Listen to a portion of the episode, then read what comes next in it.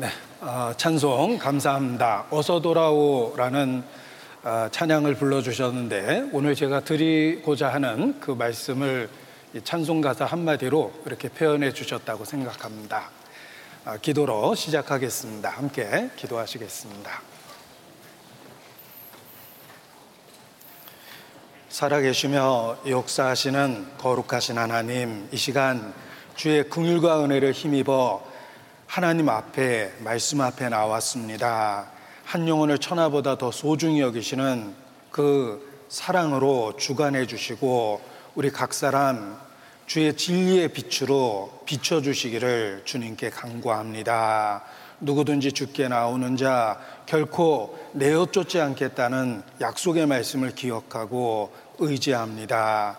예수께서 또 도움을 구하며 부르짖었던 영혼들에게 응답하셨던 그 일들을 기억하며 더욱 주님께 이 모든 시간 의지하고 부탁을 드립니다. 한 말씀도 헛되이 땅에 떨어지지 않도록 우리 가운데 역사해 주시고 모든 말씀이 우리 심령에 역사할 수 있도록 주관해 주시기를 주님께 부탁을 드립니다. 오직 성령의 감동, 감화하심으로 함께하여 주시고 살아계신 하나님의 영광을 우리 모두에게 나타내 주시옵소서. 우리에게 또 다른 기회가 있다, 고 어느 누구도 장담하거나 교만할 수 없습니다. 주께서 주신 이러한 기회를 통해서 영혼의 문제를 확실히 해결하고 살 수 있도록 우리 모두에게 긍휼과 은혜를 주시기를 주님께 간구합니다. 우리의 연약함을 고백하고 천지를 창조하신 그 능력, 그 은혜를 사모하고 기다립니다. 우리 가운데 두루 역사하여 주시옵소서 고마우신 우리 구주 예수님 이름으로 기도합니다. 아멘. 네, 성경 요한복음 1장 1절 말씀을 같이 보시겠습니다. 신약 성경 요한복음 1장 1절입니다.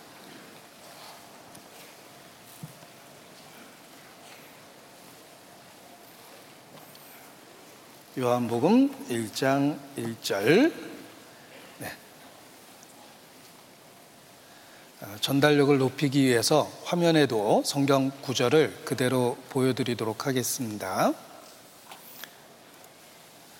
요한복음 1장 1절 함께 읽겠습니다. 태초에 말씀이 계시니라 이 말씀이 하나님과 함께 계셨으니 이 말씀은 곧 하나님이시니라. 아, 반갑습니다. 전 주로부터 온 전주교회 서도석입니다. 네. 아, 사람을 처음에 만나면 자기 소개를 하는데 하나님께서도 인류에게 자기 자신을 소개하고 계십니다. 자신을 창조주 하나님이라고 선포하고 어, 소개하고 어, 계십니다. 창세기 1장 1절을 기억해 보십시오. 태초에 하나님이 천지를 창조하시니라. 하나님께서 사람에게 알려주고 싶었던 첫 번째 진리는 하나님의 존재 그리고 천지 창조의 사실입니다. 첫 말씀은 하나님의 존재와 그 하나님께서 천지를 창조하셨다는 사실을 선포하고 있습니다. 대초에 하나님이 천지를 창조하시니라. 이 요한복음 1장 1절을 그 말씀과 연결해서 생각해 보십시오. 태초에 말씀이 계시니라. 창세기 1장 1절을 자연스럽게 떠올리게 됩니다. 태초에 말씀이 계시니라. 태초에 천지를 창조하신 그 하나님께서 자기 자신을 말씀이라는 방법으로 나타내셨다는 뜻입니다. 이 말씀이 하나님과 함께 계셨으니 이 말씀은 곧 하나님이시니라. 말씀이 곧 하나님이십니다. 천지를 지은 창조주 그 하나님께서 자기 자신을 말씀으로 계시하셨습니다. 하나님이 계신지 안 계신지 잘 모르겠다라는 말은 말씀을 잘 모른다는 뜻입니다. 말씀이 하나님이기 때문에 그렇습니다. 하나님과 동행하는 삶은 말씀대로 살아가는 삶입니다. 말씀이 하나님이기 때문에 그렇습니다. 자, 천지를 지은 창조주 그 하나님께서 말씀이라는 계시를 통해서 자기 자신을 드러내시고 나타내시고 우리에게 가르쳐 주십니다. 우리는 말씀을 통해서 시행착오 없이 창조주 하나님을 올바로 알고 만날 수 있는 것입니다. 기독교를 객관적으로도 책의 종교다라고 이야기합니다. 성경 위에 세워졌고 성경을 통해서 어, 지금도 기독교가 유지되고 있기 때문에 그렇습니다. 마치 국가가 헌법 위에 세워지고 법에 의해서 국가가 유지되듯이 하나님의 나라는 말씀 위에 세워졌습니다. 그래서 기독교를 책의 종교다라고 표현하는 것입니다. 생각해 보면 세상에는 종교가 많고 또 기독교 안에 교파가 많습니다. 혹 종교를 접하거나 교파를 접하면 혼란스럽고 때로 실망하고 또 상처받을 때도 있습니다. 그런데 세상에는 종교가 많고 기독교 안에 교파가 많은 것이지 하나님의 말씀이라고 일컬어지고 입증되는 책은 오직 성경밖에 없다는 것입니다. 자, 성경을 영어로 바이블이라고 표현합니다. 이 바이블이란 단어를 조사해 보면 라틴어 biblos에서 나온 단어다라고 이야기합니다. 이 biblos라는 말이 책이라는 뜻입니다. 그리고 책의 복수형은 biblia, 책들이라는 단어입니다. 이 biblia가 바이블이 됐으니 바이블이라는 말은 여러 책들을 한데 모았다는 뜻입니다. 그래서 우리 성경에도 표지를 보면 성경 이렇게 써 있는 것보다 성경 전서라고 쓰는 것이 정확한 표현입니다. 하나님의 말씀이라고 일컬어지는 것을 모아서 한 권으로 엮었다는 뜻입니다. 성경 전서입니다. 성경은 66권으로 이루어져 있습니다. 제가 66권이라고 표현했더니 어, 오늘 나 한 권밖에 안 갖고 왔다 이렇게 생각하는 분이 계시는데 이 한 권의 책에 비블로스, 비블리아 책들 여러 책이 한 권으로 묶여 있다는 것입니다. 영어로 성경을 바이블이라 그러는데 문법적으로 관사 더 정관사 더를 써서 the Bible이라고 그럽니다. 왜 바이블이란 단어에 정관사 the를 쓰는 것일까? 이 문법 학자들은 이렇게 설명합니다. 유일무이한 것에는 정관사 the를 사용한다. 예를 들면 the sun 태양은 하나니까 정관사를 붙여서 the sun, 달도 하나밖에 없으니 the moon 이렇게 표현합니다. 그와 같이 하나님의 말씀이라고 일컬어지고 입증될 수 있는 책은 오직 성경밖에 없기 때문에 성경을 영어로 the Bible이라고 그럽니다. 이 말씀이 곧 하나님이십니다. 우리는 성경을 통해서 종교라는 시행착오 없이 교파라는 시행착오 없이 곧바로 하나님을 만날 수 있는 것입니다. 너희는 부지런히 연구하고 살펴보라. 너희는 여호와의 책을 자세히 읽어보라. 서로 상의하여 보라. 너희가 나의 신됨을 깨달아 알리라. 라고 말씀하셨습니다. 성경을 살펴보면 하나님의 말씀이라고 주장하고 있고 그리고 검증 가능하며 입증되고 있는 책이라는 것입니다. 하나님의 말씀이라는 엄청난 주장을 했음에도 불구하고 21세기 지금까지 성경은 인류 앞에 하나님의 말씀으로 우뚝 서 있습니다. 미국에서도 복 대통령 취임식 할 때 그들은 성경의 손을 얹고 국민 앞에서 헌법의 수호자가 되겠다고 맹세를 합니다. 아직도 성경은 많은 사람 마음속에 하나님의 말씀으로 인정되고 있기 때문에 그렇습니다. 자, 하나님의 말씀이라는 엄청난 주장을 했음에도 불구하고 수천 년 동안 하나님의 말씀으로 인정되고 있다는 것은 사실이기 때문에 그렇습니다. 하나라도 거짓이라고 밝혀졌다면 역사 속에서 사라졌을 것입니다. 자, 위조 집회 때문에 여러 나라가 큰 어려움을 겪고 있는데 위조 집회가 참 많이 있습니다. 특히 미국을 여행하다가 100달러짜리를 받게 되면 어, 받는 사람 또 주, 주는 사람 모두 다 확인하면서 이게 혹 위조 지폐가 아닌지를 이렇게 확인을 합니다. 어, 위조 지폐를 확인할 수 있는 몇 가지 방법들이 있는데 하나하나 확인하는 중에 다행히 딱 한 군데 틀렸습니다. 다 똑같은데 아, 다행히 하나밖에 안 틀렸습니다. 그러나 100% 위조 지폐입니다. 왜냐하면 진짜 지폐는 하나라도 틀리면 안 되기 때문에 그렇습니다. 성경이 그렇습니다. 단 한 구절도 명확하게 거짓이라고 입증되었다면 역사 속에서 사라졌을 겁니다. 그런데 아직까지 하나님의 말씀이라고 일컬어지는 것은 사실이기 때문에 그렇습니다. 그 많은 사실이라는 증거를 우리가 짧은 시간 안에 배우고 있는 것입니다. 그런데 한 구절을 배워도 사실이고 더 많은 시간을 투자해도 성경은 사실입니다. 처음부터 사실이었기 때문에 그렇습니다. 성경을 진리라고 이야기하는데 진리는 객관적인 특징이 있습니다. 그 첫 번째가 진실성 곧 사실성입니다. 성경이 그렇습니다. 성경은 사실이라고 수없이 많이 입증된 책이며 그 증거의 일부를 우리가 이 시간에 같이 배우고 있는 것입니다. 거짓말은 혹 처음에 들으면 그럴듯해도 알아보고 확인하는 중에 거짓이라는 게 드러납니다. 요즘에 유행하는 보이스 피싱이 그렇습니다. 혹 그런 전화 받아보신 적 있을 겁니다. 여보세요. 어, 다, 당황하셨어요. 뭐 이런 전화 받아보셨을 겁니다. 그런데 처음에는 깜짝 놀래지만 알아보고 확인하는 중에 거짓이라는 게 드러납니다. 거짓은 사실처럼 보이지만 시간을 투자하고 조사해 보면 마침내 그 불의가 나타났다는 말씀처럼 거짓을 감출 수는 없습니다. 그런데 성경은 하나님의 말씀이란 엄청난 주장을 했음에도 불구하고 검증 가능하며 사실로 입증된 책이라는 것입니다. 자, 비슷한 또 다른 종교 경전의 코란, 이슬람교가 아, 갖고 있는 코란이라는 책이 있습니다. 그런데 코란에 나타난 신은 결코 질문을 용납하지 않습니다. 신에게 질문하는 것 자체가 합당하지 않기 때문에 결코 질문을 용납하지 않습니다. 예를 들면 이슬람교의 교리 중에 알라신을 위해서 싸우다가 죽으면 과거를 불문하고 낙원에 가게 되며 우유빛 살갗을 갖고 있는 미녀들과 관능의 세계에서 살게 된다. 이런 교리가 있습니다. 이 사막에서 고생하느니 빨리 죽어서 우유빛 살갗을 갖고 있는 미인들과 살고 싶다. 그러니까 자살 특공대를 모집하면 선착순 마감이 되는 것입니다.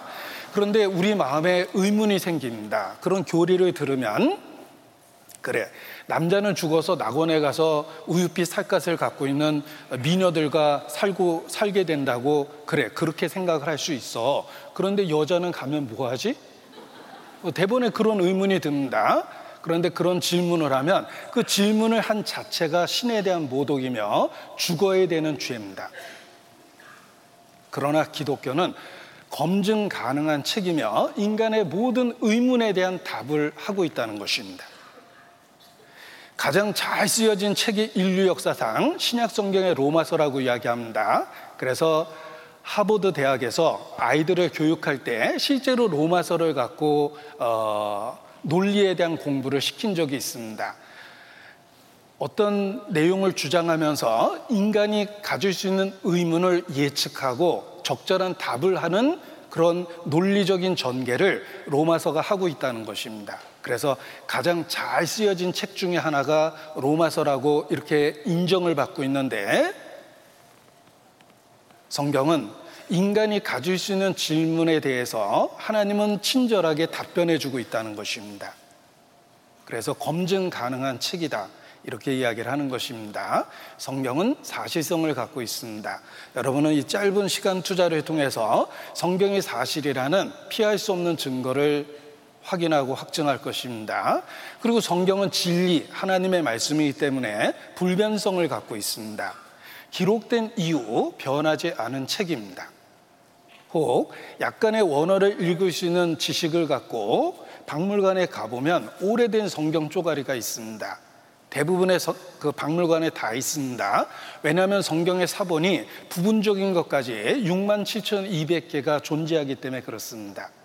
이스라엘 정부는 중요한 것들은 자국에 보관하고 별로 안 중요한 것은 너무 많기 때문에 전 세계 박물관에 아주 고가의 돈을 받고 그걸 팔았습니다. 비싸게 팔아야지 정성껏 보관하기 때문에 절대 싸게 안 팝니다. 그래서 우리나라도 웬만한 박물관에 가면 성경 쪼가리가 다 있습니다. 그런데 그 원어를 지금 읽어보면 놀랍게도 내가 지금 읽고 있는 성경과 똑같다는 것입니다. 성경은 기록된 이후 변하지 않은 유일한 책입니다. 불변성이 있습니다. 그리고 성경은 진리기 때문에 세 번째 보편성이 있습니다. 어느 시대 누구에게나 읽혀지고 시대를 불문하고 연령 고하를 불문하고 문화적 차이, 언어적 차이에도 불구하고 모든 세대 모든 사람을 변화시키고 감동을 주는 아주 특별한 책이라는 것입니다. 성경은 보편성을 갖고 있습니다. 모든 시대 모든 사람에게 적용될 수 있는 말씀을 갖고 있다는 뜻입니다. 사람은 영혼과 육체로 이루어져 있는데 우리의 육체적 구조가 전 세계 모든 사람이 똑같습니다. 그래서 한국의 의사는 아프리카 가서도 수술할 수 있습니다. 왜냐하면 수술하려고 배를 갈라보면 해부학적으로 똑같기 때문에 그렇습니다. 만약에 다르면 수술이 안 됩니다. 배를 갈라보니까 어, 이건 국산하고 다르구나. 뭐 이러면 그거 어떻게 수술합니까? 그런데 전 세계 어느 곳에 가도 모든 인종은 해부학적인 구조가 똑같기 때문에 외과적 수술이 가능합니다. 우리는 하드웨어, 육체만 똑같은 것이 아니라 하나님의 형상이라는 영혼이 똑같습니다. 인간에겐 영혼이란 소프트웨어가 있습니다. 성경은 그 영혼에 대한 말씀입니다. 따라서 전 세계 어느 시대나 어느 곳에서나 어떤 문화에 있거나 성경을 읽으면 공감과 감동이 되며 삶의 변화가 일어납니다. 그런 책은 인류 역사 속에 성경밖에 없습니다. 책을 읽는 이유는 인포메이션, 정보와 지식을 얻기 위해서라고 이야기합니다. 그런데 성경은 하나님의 말씀이기 때문에 그 이상의 것을 줍니다. 바로 transformation이라고 이야기하는데 삶의 변화를 일으키는 책입니다. 누구든지 그리스도 예수 안에 있으면 보라 이전 것은 지나갔으니 새 것이 되었도다. 전과 달라지게 되어 있습니다. 성경은 삶의 변화를 일으키는 아주 놀라운 책입니다. 물론 교회 다니는 사람 중에 변하지 않는 위선자들도 있습니다. 그래서 성경은 거듭나야 된다라고 이야기를 하는 것입니다. 성경을 배우면 거듭나게 되고 성령에 의한 삶의 변화가 일어난다는 것입니다. 서양 사람들은 거듭난 크리스찬 그리고 거듭나지 못한 사람을 처치 고어라고 해서 구별해서 표현합니다. 처치 고어는 그냥 교회만 다니는 사람입니다. 뭐 10년을 다녔습니다. 삶의 변화가 안 일어납니다. 10년 더 다녀도 삶의 변화가 없습니다. 왜냐하면 그냥 교회 다니는 사람이기 때문에 그렇습니다. 마치 제자리 걸음하는 것과 같습니다. 꽤 오랫동안 걸었는데 그 자리에 그대로 있죠. 앞으로 더 걸어도 계속 그 자리에 있을 겁니다. 처치 고가 그랬습니다. 뭐 5년 전이나 10년 전이나 똑같습니다. 원래 이런 건가 보다. 5년 뒤, 10년 뒤도 똑같을 겁니다. 거듭나지 못해서 그렇습니다. 생명의 특징은 생육하고 번성하고 성장하고 성숙하는 것입니다. 생명의 특징입니다. 영적으로 살아있으면 성장하고 성숙합니다. 죽어 있으면 죽어라고 안 변합니다. 그게 처치 고어입니다. 교회 다니는 사람. 또 다른 말로 Sunday Christian이라고 합니다. 일요일 날만 교회 가는 겁니다. 평소에는 지 마음대로 살다가 일요일 날 믿는 척하고 성경 들고 교회 가죠. 그리고 뭐 찬송도 한 곡 부르고 예수님 용돈도 좀 드리고 예수님 제가 다음 주 또 오겠습니다. 그리고 가서 지 마음대로 살다가 또 일요일 날 믿는 척하고 성경 들고 교회 갑니다. Sunday Christian입니다. 이런 사람은 혹시 천국에 가도 평일은 내보내야 돼요. 일요일 날만 들어오라고.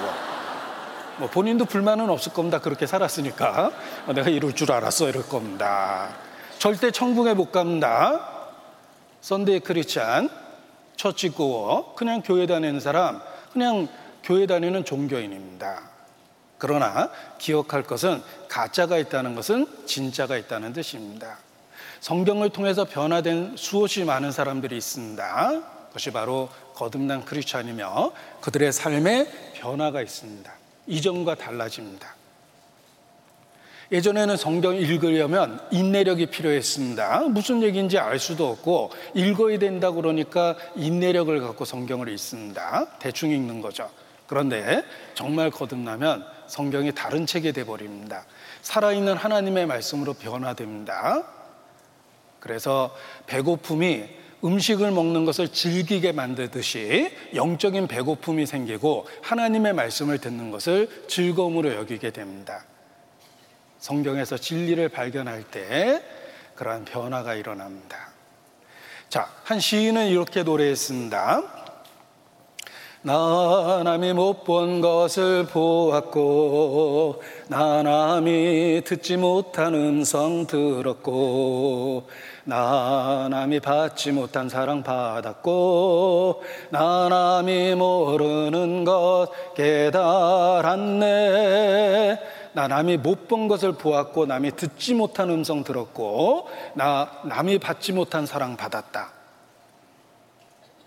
성경을 통해서 구원을 받고 거듭날 때 그러한 변화가 생깁니다. 생각해 보십시오. 우리가 사는 세상은 전쟁과 같은 치열한 세상입니다. 그래서 우리가 쓰는 용어 중에 그런 전쟁이라는 용어를 씁니다. 입시 전쟁, 뭐 교통 전쟁, 취업 전쟁, 정말 우리는 치열한 인생을 살아가고 있습니다. 이런 치열한 전쟁터에서 중요한 것은 영혼의 구원을 확실히 받는 것입니다. 어떤 분은 이렇게 만날 때마다 이런저런 자랑을 하시는데 특히 자기는 노후 준비가 잘 돼 있다라고 이렇게 자랑하시는 분이 계십니다. 그래서 제가 들을 때마다 사실 상처를 받고 있습니다. 아무 대책 없이 나는 사는 나는 큰일 났다 이런 생각이 드는데 그분이 하도 자랑을 하길래 저도 할 수 없이 자랑을 했습니다. 제가 노후 준비는 안 됐는데 사후 준비는 됐어요. 이렇게 자랑을 했습니다. 그런데 중요한 것은 있을지 없을지 아니 있다면 얼마나 될지 모르는 노후를 준비하는 것보다 100% 우리에게 이루어질 죽음을 준비하는 게 훨씬 더 지혜롭습니다.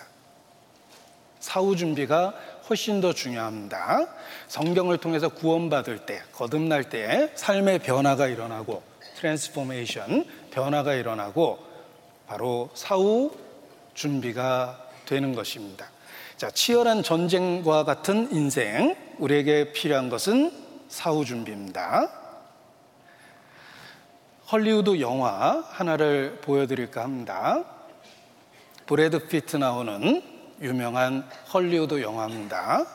네, 화면을 통해서 그 영화를 보여드리겠습니다. 퓨리라는 영화입니다.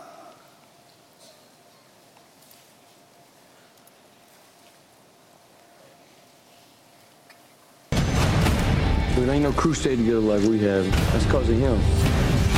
You know what's waiting for us.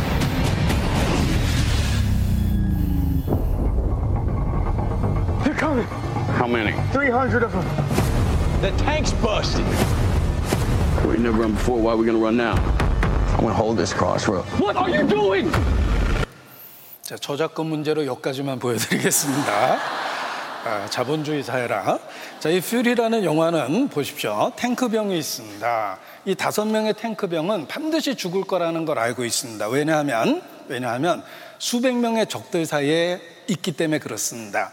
사방에 적으로 둘러싸여 있고 그야말로 최전선에서 마지막 남은 다섯 병사는 반드시 죽을 거라는 걸 알고 있습니다. 그러면서도 싸워야 됩니다. 왜냐하면 탱크병이기 때문에 자신들이 적들과 싸울 때 이 보병이 살아남을 수가 있습니다. 그래서 목숨을 걸고 싸우는 영화입니다. 신병이 왔습니다. 어차피 죽을 탱크병들인데 신병이 왔어요. 그 신병이 왔을 때 하는 대사가 있습니다. 그 대사를 소개해 드릴까 합니다.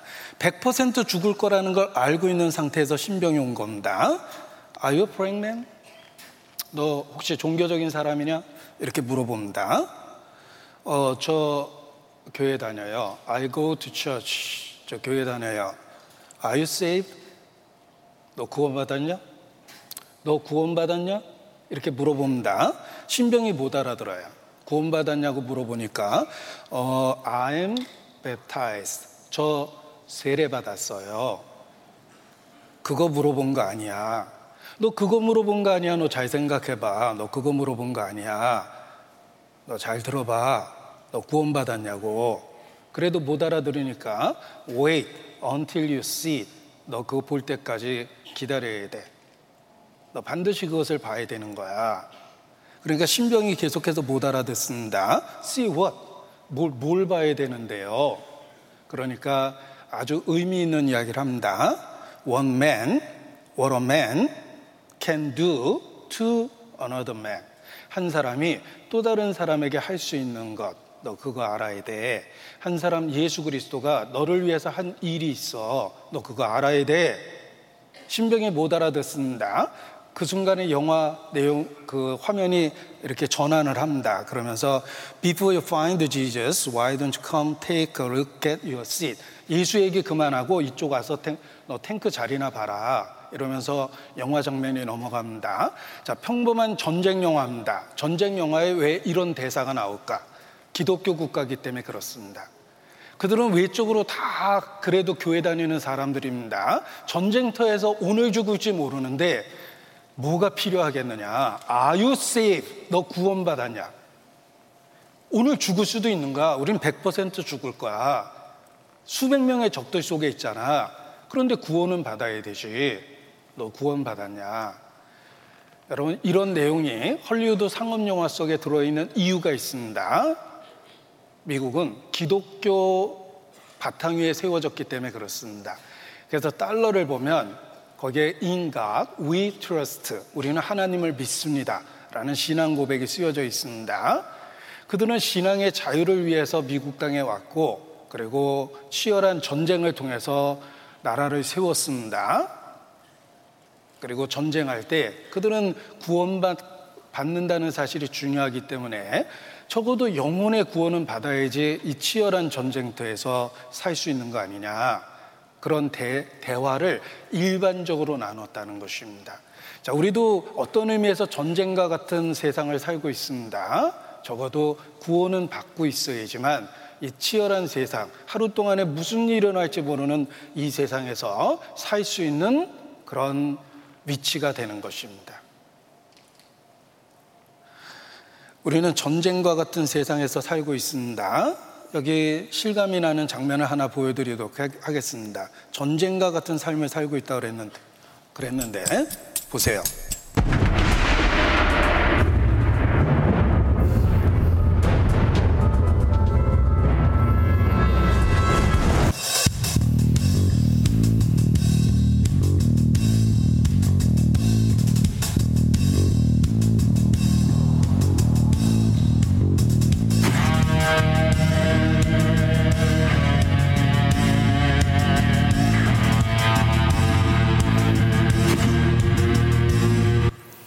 사는 세상이 이런 일들이 일어나는 세상입니다. 그래서 성경 말씀에 이런 말씀이 있습니다. 전도서 9장 12절 말씀인데 대저 사람은 자기의 시기를 알지 못하나니 물고기가 재앙의 그물에 걸리고 새가 올무에 걸린 같이 인생도 재앙의 날이 호련히 임하면 거기 걸리느니라. 보십시오. 여기 끔찍한 사진 하나 보여드리겠습니다. 안타까운 사진이죠. 자, 아침까지만 해도 자유롭게 바다를 마음껏 헤엄쳤던 물고기인데 그 물에 탁 걸리는 순간 그냥 삶이 끝나는 거예요. 또 다른 안타까운 사진입니다. 이 새도 아침까지 자유로웠습니다. 마음껏 날아다녔습니다. 올무에 탁 걸렸고 그날 새 운명은 끝이 나는 겁니다. 물고기가 그물에 걸리고 새가 올무에 걸린 같이 인생도 재앙의 날이 후련히 임하면 거기 걸리느니라. 그렇습니다. 너는 내일 일을 자랑하지 마라. 하루 동안에 무슨 일이 일어날는지 내가 알지 못함이니라. 우리가 창조주 앞에 교만할 수 없는 이유는 오늘이 우리들의 마지막 날일 수도 있다는 것입니다. 자, 영어로 과거를 past, 미래를 future라고 그럽니다. 지금을 영어로 present라고 이야기하는데 이 present라는 지금이라는 단어가 선물이라는 단어입니다. 지금 내가 누리고 있는 이 평범한 하루가 하나님이 주신 선물이며 혹 마지막이 될 수 있다는 것입니다. Present is present. 지금은 선물이다. 이런 표현입니다. 자기 심장을 스스로 뛰게 하는 사람은 없습니다. 우리는 마지막이 될 수 있는 그 하루하루를 살고 있다는 걸 기억하셔야 됩니다. 새가 올무에 걸린과 같이 인생도 재앙의 날이 임하면 거기 걸리느니라 라고 일깨워 주십니다. 자, 3일 전까지 28살 김종영 씨에게 교통사고는 나와 관계없는 일일 뿐이었습니다. 자기가 이렇게 될지 전혀 몰랐죠. 자, 저녁이나 먹자고 아내 손을 붙잡고 외출을 했는데 그날 묻지마 칼부림이 일어났습니다. 그리고 아내가 그날 마지막 날이 됐어요. 몇 시간 전까지 전혀 예측하지 못했던 일입니다. 불과 일주일 전까지 32살 유수홍 씨는 그가 암 환자라는 사실을 모르고 있었습니다. 요새 좀 컨디션이 나빠지고 있다라고 병원에 갔는데 시한부 판정을 받았습니다. 자, 아주 행복하게 여행하고 있습니다. 기내 사진입니다. 그런데 비행기 떨어지기 직전에 찍은 사진이에요. 죽기 바로 전 자신들에게 어떤 일이 일어날지 전혀 모르고 있습니다. 이 사진도 그렇습니다. 휴양지에서 행복한 한때를 보내고 있습니다. 활짝 웃고 있죠? 4초 뒤에 암벽이 무너져서 둘 다 죽었어요. 사진을 찍은 분들은 남편입니다. 가족이 보는 앞에서 갑자기 그렇게 된 겁니다. 우리가 살고 있는 세상이 그렇습니다. 정말 하나님이 계시다면 그 하나님 앞에 물어보고 싶지 않습니까? 하나님, 어찌 그리 인생을 허무하게 지으셨습니까? 왜 우리의 삶을 인생이 귀하다면서요? 영혼이 가치 있다면서요? 천하보다 더 소중하다면서요? 그런데 어떻게 수십만 명의 생명을 자연의 재로 쓸어 가십니까? 왜 우리 인생이 이렇게 불안정하고 불확실합니까? 정말 신이 있다면 그 앞에서 눈물로 물어보고 싶지 않습니까? 성경에 답이 있습니다. 성경은 인간의 질문에 대해서 하나님이 답변하고 계신 책입니다. 성경에 답이 있습니다. 이 땅에 있는 모든 불행과 슬픔은 사실 인간이 하나님을 떠났기 때문에 생긴 일들입니다. 그것을 실낙원이라고 표현합니다. 인간은 낙원을 잃어버린 거예요. 실낙원. 에덴의 동쪽이라고 시적으로 표현합니다. 인간은 에덴 동산에서 범죄하고 쫓겨나서 에덴 동편 놋 땅에 거하게 되었기 때문에 그렇습니다. 초기 인류는 중동에서 시작해서 동쪽으로 이주했습니다. 끝까지 동쪽으로 온 민족이 극동, 대한민국이에요. 에덴의 동쪽은 하나님으로부터 분리돼서 하나님으로부터 멀어졌다는 뜻입니다. 우리가 겪고 있는 고통과 불행과 슬픔은 인간이 하나님을 떠난 결과입니다. 우리는 고통 중에 슬픔 중에 재앙 중에 신에게 부르짖습니다. 어떻게 이런 일이 있습니까? 하나님은 성경을 통해서 대답하십니다. 보십시오.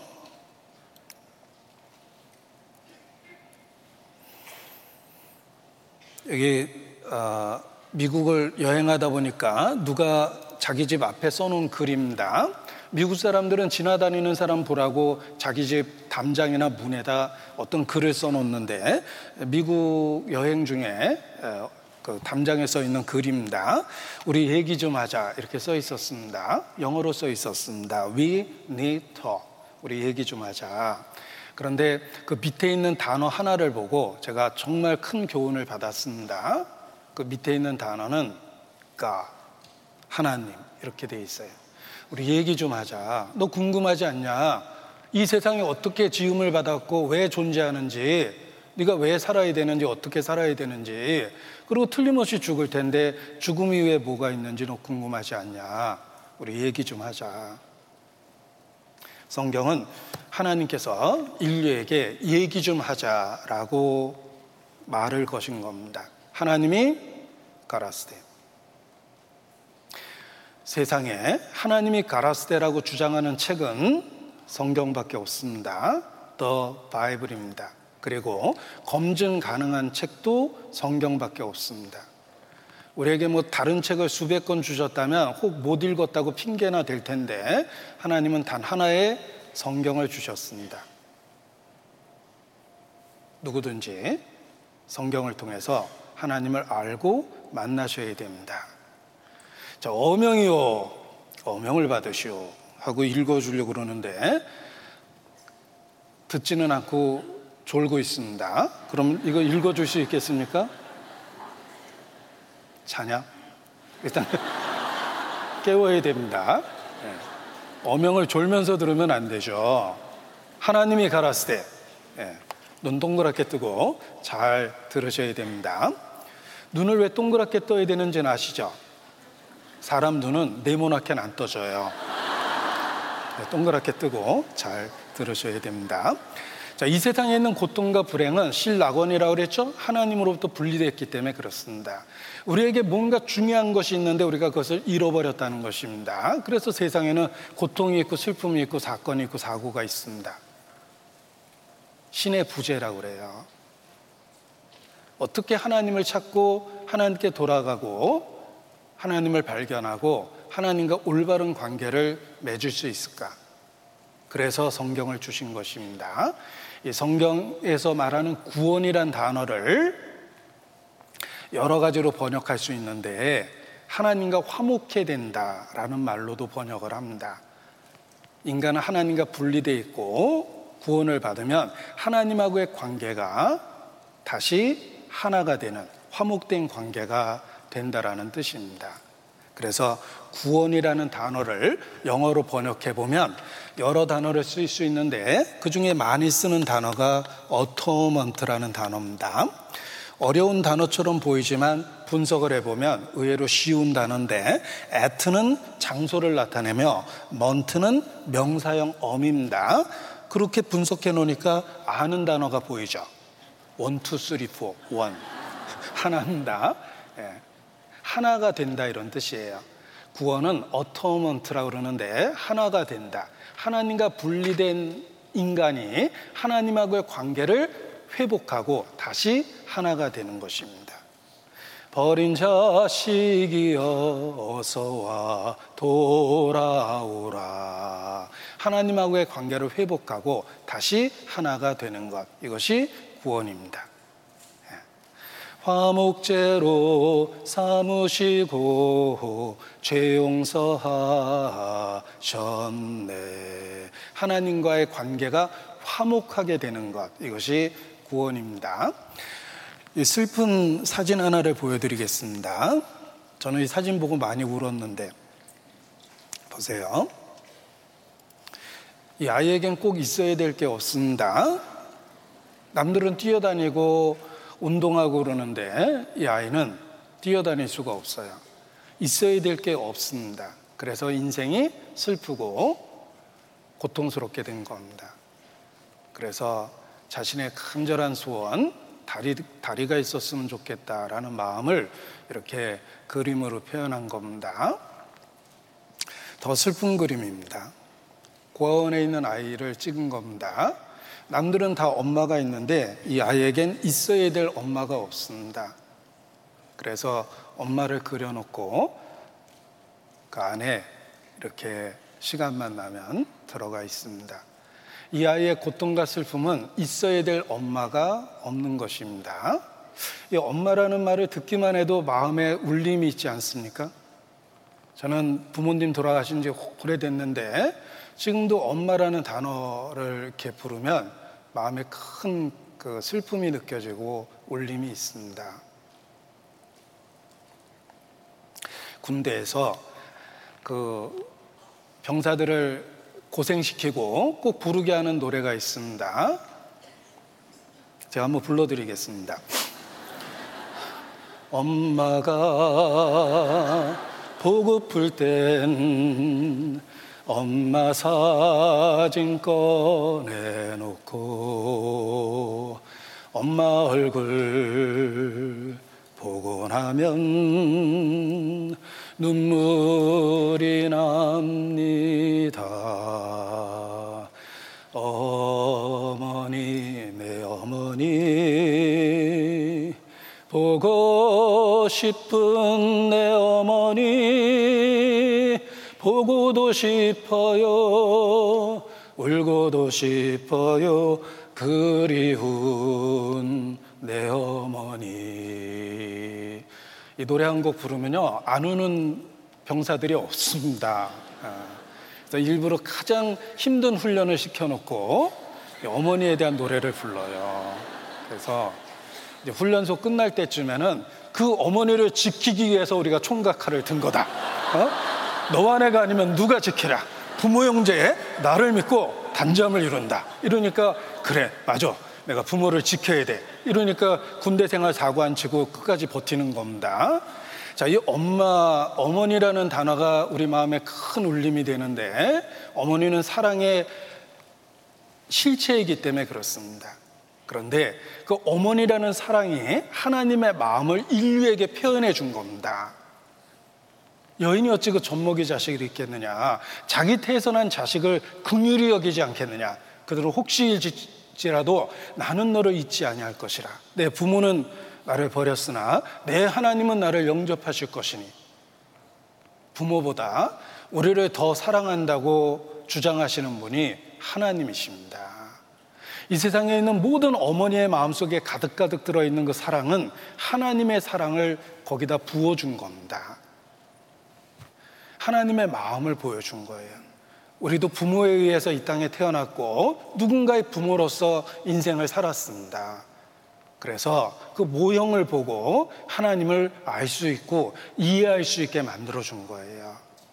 우리가 속삭이는 자식한테 꼭 하는 말이 있습니다. 너도 시집 가고 장가 가서 너하고 똑같은 자식 낳아서 키워봐 이 자식아. 응? 그럼 네가 부모 마음을 알 거야. 제가 어렸을 때 그런 얘기 참 많이 들었는데 들을 때마다 섬뜩했습니다. 어, 나 같은 거라면 어떡하지? 어, 그런 걱정이 들었는데 너도 자식 낳고 키워봐 이 자식아. 우리 부모님이 저한테 그렇게 많이 하신 말씀인데 그 말씀이 옳았습니다. 제가 부모가 돼 보니까 아이가 절대 그냥 크는 게 아니에요. 그 피덩어리 자식이 부모의 사랑과 희생 속에서 성장하고 자기 인격을 갖게 된 겁니다. 그런데 어느 날 성경을 배워보니까 그 부모의 사랑 뒤편에 하나님의 사랑이라는 실체가 있다는 걸 알게 됐습니다. 그리고 인생이 갖고 있는 위기와 고통과 슬픔의 원인이 하나님과 분리된 거구나. 이것을 해결할 수 있는 유일한 방법은 인간이 하나님하고의 관계를 회복하는 것이다. 인생에 대한 해답은 하나님께만 있다. 하나님만이 우리가 갖고 있는 문제를 근본적으로 해결해 줄 수 있다는 것입니다. 자, 아주 비싼 가전제품을 샀는데, 전자제품을 샀는데, 이게 사자마자 망가졌습니다. 어, 비싼 건데 이거 어떡하죠? 자, 만든 데 가서 고쳐달라고 그러면 됩니다. 어떤 분은 삼성 거를 LG 가서 고쳐달라고 떼쓰는데 그러면 안 돼요. 만든 데 가서 고쳐달라고 그래야 되죠. 자, 인생에게 고통과 슬픔과 문제가 생겼습니다. 어떻게 하면 좋죠? 만드신 하나님께 고쳐달라고 그래야 돼요. 하나님만이 내가 갖고 있는 고통과 슬픔에 동참하며 하나님만이 그 문제를 해결해 줄 수 있기 때문에 그렇습니다. 만드신 분이기 때문에 그렇습니다. 더더욱 우리를 사랑하신다고 열정적으로 고백하고 계십니다. 하나님은 사랑이십니다. 하나님만이 내가 갖고 있는 고통과 슬픔에 응답하고 하나님만이 해결해 주실 수 있는 것입니다.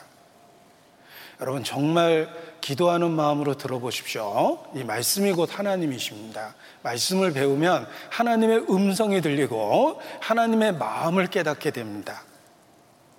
그래서 하나님께 돌아갈 마음이 생기는 거예요. 그것이 회개입니다. 돌이켜 하나님께 돌아가는 것, 이것이 회개입니다. 그래서 제가 드리고 싶은 말씀은 정말 기도하는 가운데 잘 들어보십시오. 내가 살았노니, 살아계신 하나님의 음성을 성경을 통해서 듣게 될 것입니다. 자, 성경은 인간을 구원하시려는 하나님의 구원 계획이다. 이렇게 이야기합니다. 성경이 기록된 목적을 그렇게 표현한 겁니다. 인간을 구원하시려는 하나님의 구원 계획이라고 표현합니다. 그런데 구체적으로 살펴보면 이 성경이 인류 역사를 다루고 있는데 인간 역사의 시작과 끝을 다루고 있다는 걸 알게 됩니다. 태초에 하나님이 천지를 창조하시니라 성경의 시작이고 성경 제일 마지막 부분에 가면 처음 하늘과 처음 땅이 없어졌다고 되어 있습니다. 시작과 끝, 처음과 나중이죠. 그래서 하나님은 자기 자신을 알파요 오메가니라 이렇게 소개하셨어요.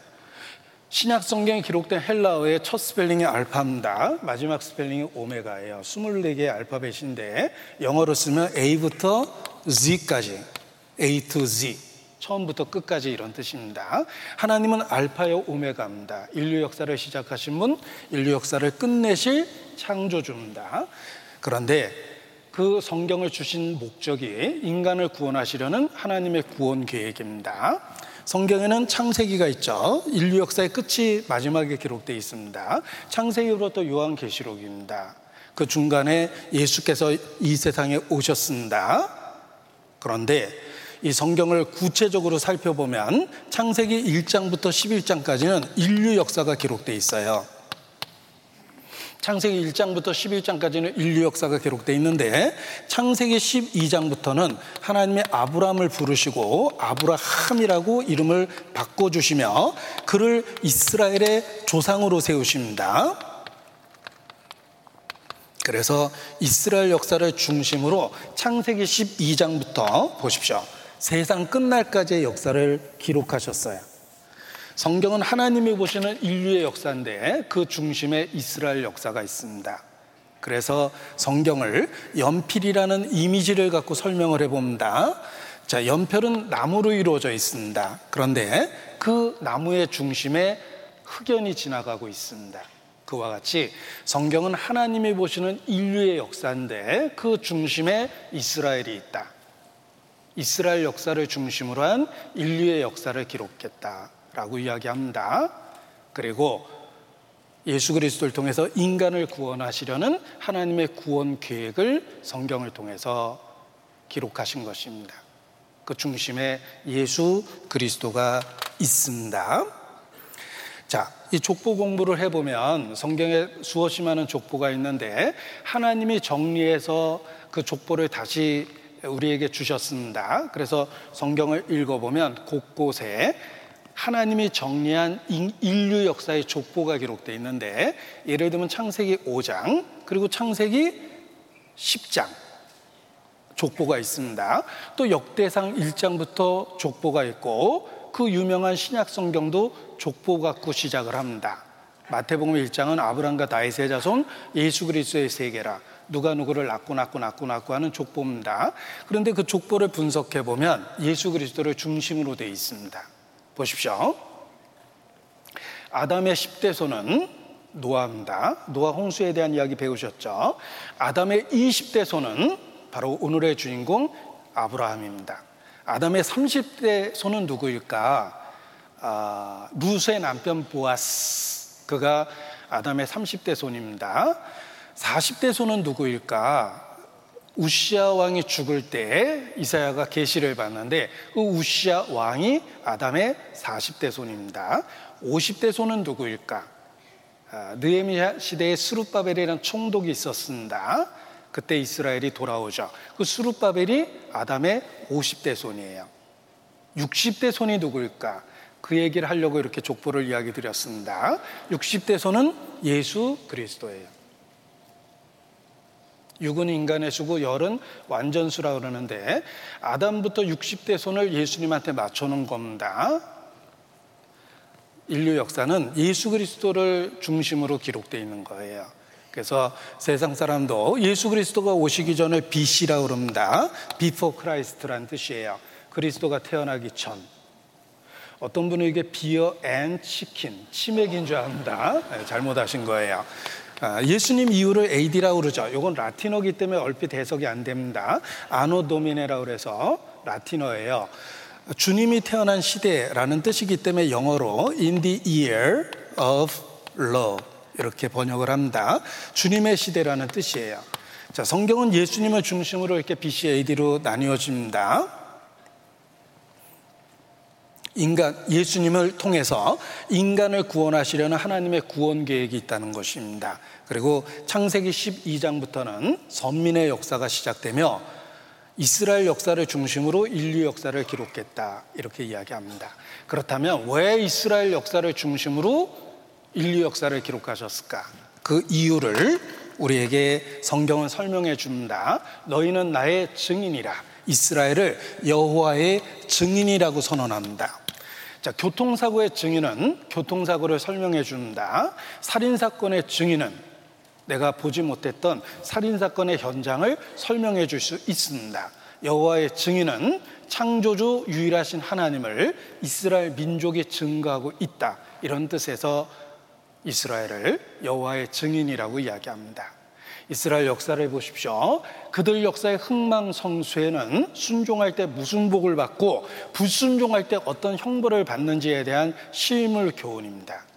이는 너희로 나를 알고 믿으며 내가 그인 줄 깨닫게 하려 함이라 너희는 나의 증인이라 다른 이가 없느니라 이스라엘을 여호와의 증인으로 세워 주신 것입니다. 자, 이 프레드릭 대제와 관련한 유명한 일화가 있습니다. 프레드릭 유럽 역사 속에 유명한 왕입니다. 이 프레드릭의 궁정 목사를 부릅니다. 하나님이 계시다는 가장 확실한 증거, 결정적인 증거 하나만 얘기해 봐라. 라고 질문을 던졌는데 궁정 목사의 딱 한마디에 왕이 믿게 됐다는 일화가 있습니다. 궁정 목사가 대답하기를 유대인입니다.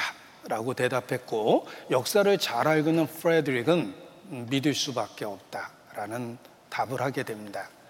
자, 어떻게 하나님이 계시다는 걸 알 수 있는가? 유대인입니다. 유대인은 성경의 중심에 기록되어 있고 여호와의 증인이며 그 역사 속에 하나님이 계십니다. 실제로 이스라엘 역사를 공부해 보면 학자들은 그 역사를 한 단어로 요약합니다. 이스라엘의 역사 4천 년을 한 단어로 요약하면 미러클, 설명할 수 없는 기적, 그 기적의 연속이다. 이렇게 이야기합니다. 이스라엘 역사는 그 자체가 기적이에요. 그 기적과 같은 역사 뒤편에 하나님이 계십니다. 이스라엘 여호와의 증인입니다. 하나님이 선택했기 때문에 그들에게 특별한 선물을 주셨습니다. 이스라엘 민족을 선택했기 때문에 하나님은 특별한 선물을 그들에게 줬는데 어떤 선물이, 선물을 주셨을까? 보십시오. 어, 떤 선물이 좋을 것 같습니까? 뭐니 뭐니 해도 머니가 있어야 되겠죠. 네, 돈입니다. 이스라엘에게 돈 버는 재주를 주셨어요. 재물 모으는 능을 주리라. 자, 큰 부자는 하늘이 내야 된다는 말이 있습니다. 천석군과 만석군은 노력해서 되는 게 아니에요. 하늘이 내야지 큰 부자가 됩니다. 이스라엘이 그렇습니다. 그들은 정말 하늘이 도와야 가능한 물질, 많은 돈을 갖고 있습니다.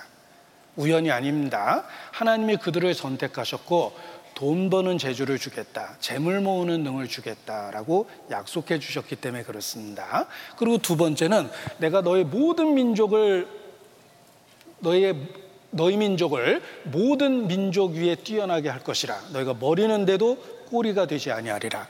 그 민족의 우수성을 약속해 주셨습니다.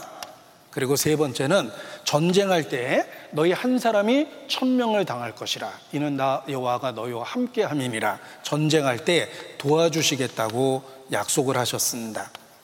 자, 이스라엘은 선택되었고 하나님은 그들에게 특별한 선물을 주셨습니다.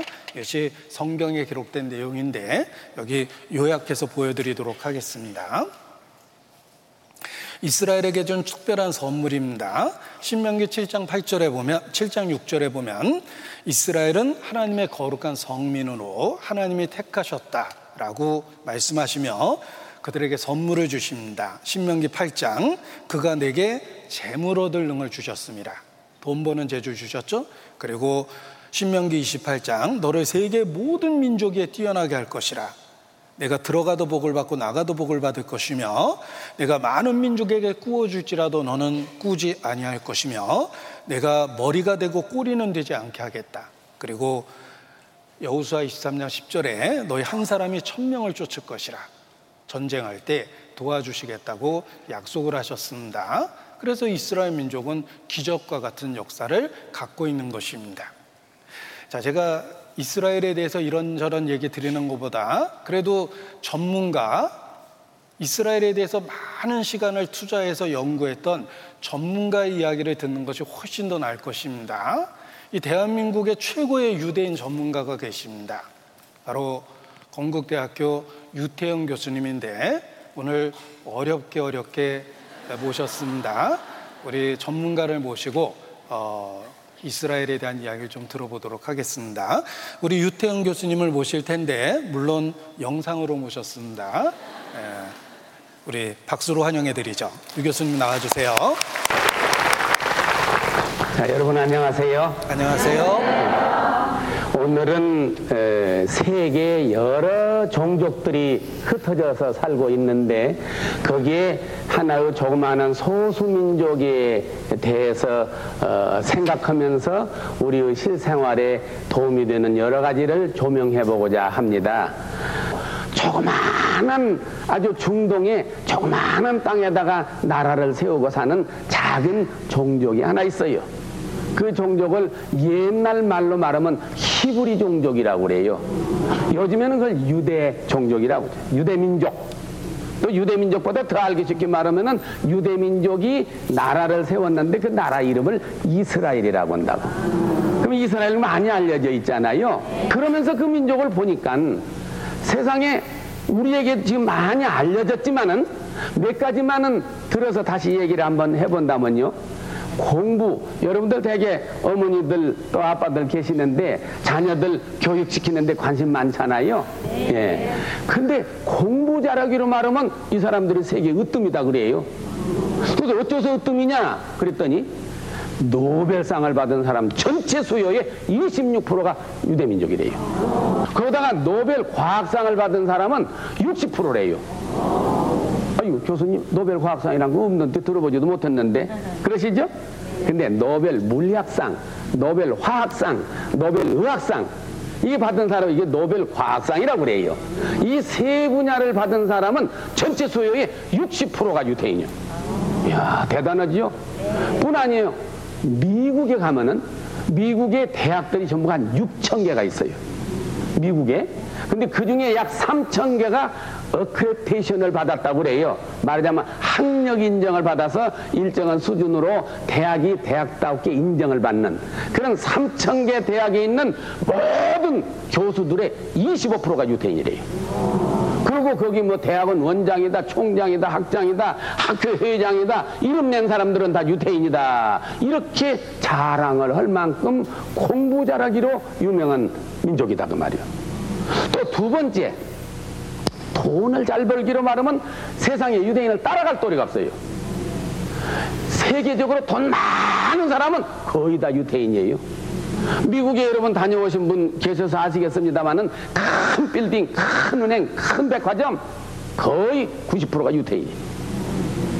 어떻게 뭐 돈을 잘 버냐 이게요. 예. 예. 세계 곡물 시장 유대인들이 꽉 쥐고 있어요. 우리 쌀을 판다, 산다, 밀가루를 산다, 옥수 산다. 이건 유대인 통하지 않고는 살고 파지를 못 오도록 100% 쥐고 있어요. 또 무기 시장 미사일을 산다, 무엇을 판다, 비행기를 산다. 이것도 유대인들이 꽉 쥐고 있어요. 여기. 허리우드에 LA 저자 허리우드에 갔더니 세계 필름, 영화 필름 보고 보고 보는 거 유대인들이 꽉 쥐고 있어요. 도대체 어떻게 되냐 이게? 이 중동의 조그마한 땅에다가 나라를 세워가지고 나라를 지켜나가는데 또 자기 조국의 요즘 말로 하면 안보, 뭐 국방, 민족을 지키는 그 의식이랑은 또 너무 강해요. 뭐 이게 그 상대가 있기 때문에 어떻게 잘못 말하면 상대방한테 좀, 어, 좀 신뢰되는 말 같지만은 그동안에 전쟁을 얼마나 많이 했어요. 독립전쟁, 뭐 6.1전쟁, 10월 전쟁, 레바논 전쟁, 전쟁만 했다 하면은 이기는 게 유대인이에요. 그렇다고 해서 인구가 많냐? 이스라엘 안에 사는 유대인이 지금 얼마냐면요. 약 430만 명. 우리 서울시 인구가 1200만 명이에요. 그러니까 어디 영등포만은 그, 그, 그 인구예요, 말하자면 이게. 그런데 세계적으로 그렇게 각광을 받고 있잖아요, 이게. 예. 그뿐 아니, 농사 짓는 기술이라고 하면은 이스라엘을 따라갈 나라가. 얼마나 앞섰는 거니? 제가 대산 농촌문화재단 이사장직을 맡고 있어요. 그래서 우리 농민 기술자들을 해외 보내서 기술 연수로 많이 해마다 이스라엘을 보내요. 갈 때마다 배워요. 예, 갈 때마다 배워. 얼마나 앞섰는가 말도 못해요. 그러면 어떻게 그 민족이 조그마한 민족이 공부도 잘하고 돈도 잘 벌고 전쟁도 잘하고 농사도 잘 짓고 단결심도 강하고 애국심도 강하고 어떻게 그렇게 됐느냐 자, 어떻게 그렇게 됐냐면 하나님이 선택하셔서 그렇게 된 것입니다. 이스라엘은 특별한 은혜를 받은 것입니다. 여호와의 증인입니다. 보십시오. 자, 이스라엘에 대한 책인데 책 제목이 하나님의 선택받은 민족의 삶의 역사서며 그 핵심적인 내용이 표지에 정리되어 있습니다. 이 표지의 내용을 읽어보면 유대인은 그때나 지금이나 이 구절을 읽으며 나는 하나님의 증인이다라고 고백하며 증인의 삶을 살기 위하여 애쓰고 노력한다. 그들 자신도 하나님의 증인이라는 그 의식이 분명하다는 것입니다. 많은 아랍 국가와 수없이 많은 전쟁을 치른 이스라엘 그럼에도 불구하고 그들은 잘 버텨내고 있습니다. 배후에 누군가가 있는 것 같습니다. 그 뒷 배경에 하나님 계십니다. 그래서 이스라엘 뒤에는 하나님이 있기 때문에 적들에 의해서 둘러싸여 있고 수없이 반복되는 전쟁을 하고 있음에도 불구하고 이스라엘 그들이 존재하고 있는 것입니다. 이스라엘은 keepers of scripture, 성경의 보존자다. 이렇게 설명할 수 있는데 하나님은 모든 계시의 말씀을 유대인에게 맡기셨고 그 결과 이스라엘을 통하여 세상은 큰 선물을 받았다. 세상이 받은 큰 선물이 성경입니다. 유대인은 성경을 기록했고 보존했고 입증하고 있다. 유대인은 Jewish people penned the Bible, 성경을 기록했다. Preserve the Bible, 성경을 보존했다. Prove the Bible, 성경을 입증하고 있다. 그래서 하나님의 인도 아래 유대인은 성경을 기록하고 보존했고 입증하고 있다. 그 결과 성경은 사라지지 않고 없어지지 아니하는 하나님의 말씀이라고 일컬어지는 성경이 되었다. 고맙다 이스라엘이여. 이렇게 이야기하는 것입니다. 유대인은 전 세계에 흩어져 살았습니다. 그래서 유일신에 대한 개념을 자신들이 살고 있는 그 지역에 알려주고 영향을 끼칠 수밖에 없었습니다. 그들은 특별한 신앙을 갖고 있었기 때문에 그렇습니다. 모든 민족은 다, 다신교를 믿었는데 신이 많다라고 생각했는데 오직 유대인들은 유일한 창조주를 믿었습니다. 130여 개 국가에 흩어졌기 때문에 어, 전 세계 사람들은 유대인을 통해서 창조주에 대한 개념을 들을 수가 있었던 것입니다. 이 빨갛게 칠해놓은 게 유대인이 흩어져 사는 나라인데 그런데 이상한 것은 대한민국에 없습니다. 외정 시대까지만 해도 유대인의 집단 마을이 있었다고 돼 있는데 우리 민족은 다른 민족에 대해서 그 굉장히 어, 배척하는 민족 중에 하나입니다. 왜냐하면 단일 민족이라는 환상적 교육 때문에 다른 사람, 다른 민족을 받아들이기가 어렵습니다. 예를 들면 외국 사람이 가끔 한국으로 귀화하는 경우가 있습니다. 그래서 막 자랑하죠. 어쩌도 한국 사람 됐어요. 막 그러는데 우리는 그 잘 안 받아들여요. 에이, 외국 사람인데 뭐 이러죠. 예. 유대인이 적응하려고 그러다가 우리 민족이 하도 배타적이니까 니들끼리 살아. 그리고 이제 외정시대쯤에 다 떠났답니다. 그래서 유대인이 정착하지 않은 나라가 대한민국이에요. 정착하기 그만큼 어려웠다는 뜻입니다. 자, 유대인은 어떠한 민족인가? 오늘날 불구대천지 원수지간인 유대인과 아랍인은 모두가 셈 어족에 속하는 같은 뿌리를 지닌 형제 민족이야. 이건 또 반말이네. 기분은 많이 나쁘지만 어, 아랍하고 유대인이 피 터지게 싸우고 있는데 알고 보니까 그게 형제 국가랍니다. 다 아브라함의 후손입니다. 구약 성서에 따르면 아브라함의 증손자 유다의 자손이라는 데서 유대인이라는 명칭이 유래한다지 2000여 년 가까이 떠들면서 온갖 핍박과 탄압을 받은 유대 민족은 유대교라는 종교로 뭉쳤습니다. 그들은 종교라는 힘으로 하나가 됐습니다. 스스로 돕고 이끄는 강철 같은 유대의식으로 단결하여 시나고그라고 일컬어지는 교회당을 중심으로 하나가 됐습니다.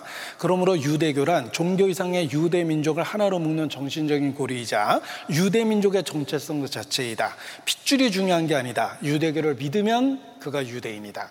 이렇게 얘기할 정도로 종교가 중요시 되는 나라입니다. 군대에 복무해야 되는 인, 어, 대상이 18만 명인 이스라엘에서 토라, 종교에 귀의하는 극단적 종교인들을 군대를 빼주는데 7만 1000명이나 된답니다.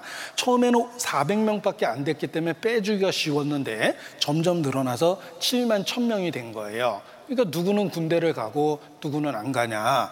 아, 너희 형제들만 싸우러 가야 되느냐. 이러면서 어, 이스라엘 내에서도 갈등의 원인이 된 겁니다. 그런데 왜 법원에서 그들의 종교적인 이유로 군대를 안 가는 것을 허용했을까? 그 판결문에 이런 내용이 나옵니다.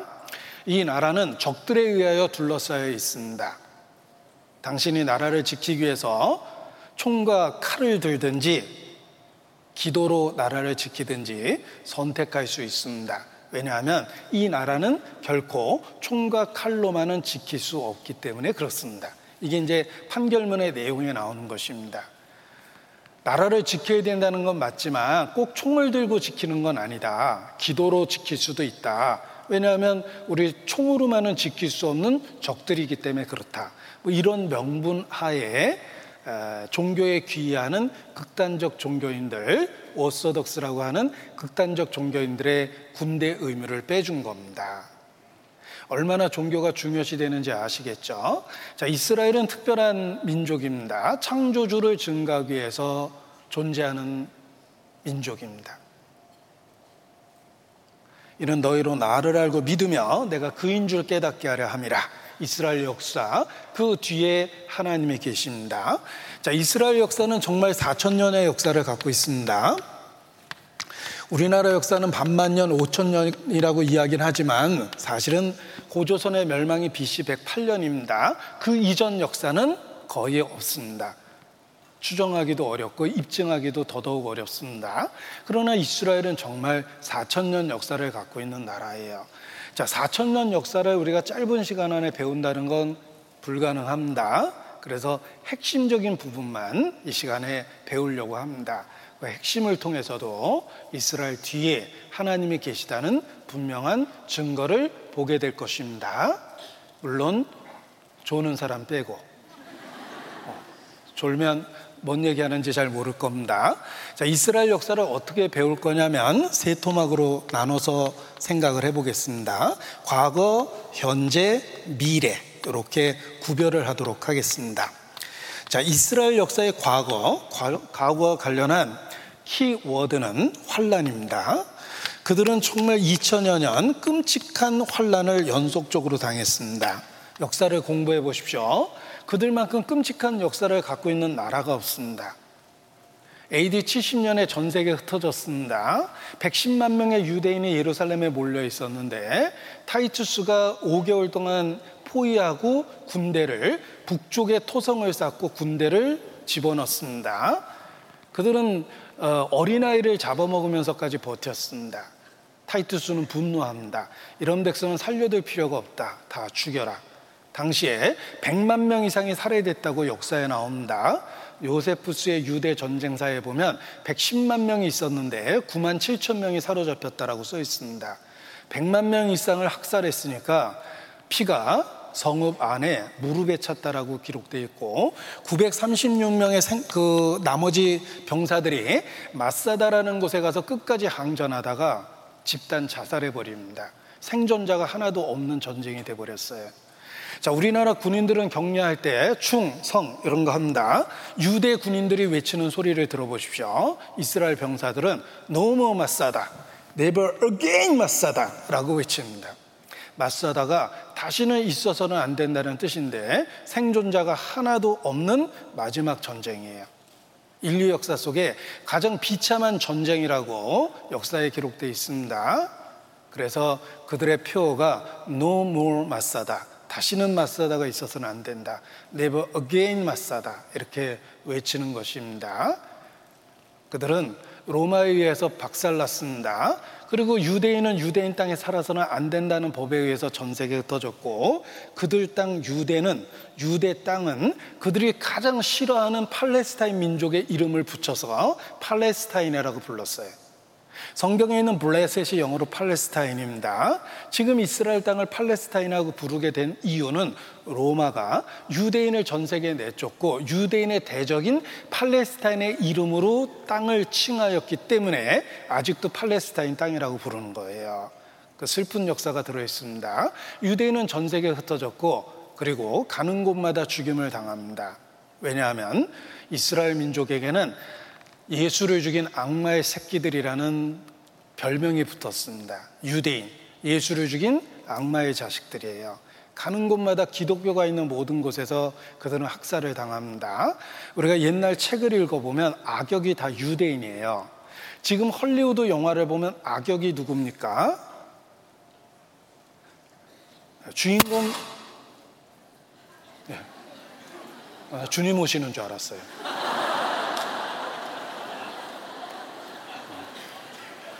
여러분에게 다행입니다. 전 가면 되는데 여러분은 끝까지 듣고 가셔야 되기 때문에.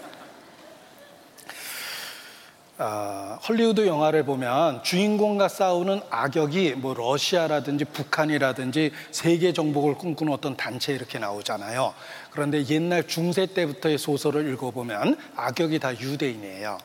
예를 들면 어, 베니스의 상인의 악덕 고리대금어처 샤일러 유대인이죠. 또 죄와 벌의 그 어, 고리대금 노파 죽어도 싸라고 했던 그 고리대금 노파도 유대인이라고 이렇게 나와요. 악역은 다 유대인을 갖고 악역 소설을 씁니다. 유대인은 가는 곳마다 따돌림을 받고 죽임을 당했습니다. 그래서 역사를 공부해 보면 1096년에 울바니사가 십자군 전쟁을 일으켰는데 신이 원한다는 말 한마디에 전쟁이 일어나서 200년 동안 지속됩니다. 십자군이 가는 곳마다 유대인 다 잡아 죽였어요. 또 1300년대 유럽의 흑사병 들죠. 유대인이 퍼뜨렸다는 소문 때문에 유대인을 다 잡아 죽입니다. 우리 시대에 히틀러가 600만 유대인을 살해합니다. 그런 일이 역사 속에서 반복됐어요. 하나님의 택한 백성이 왜 이렇게 끔찍한 역사를 갖고 있는 것일까? 이 모든 저주가 너와 내 자손에게 영원히 있어서 표적과 감개가 되리라.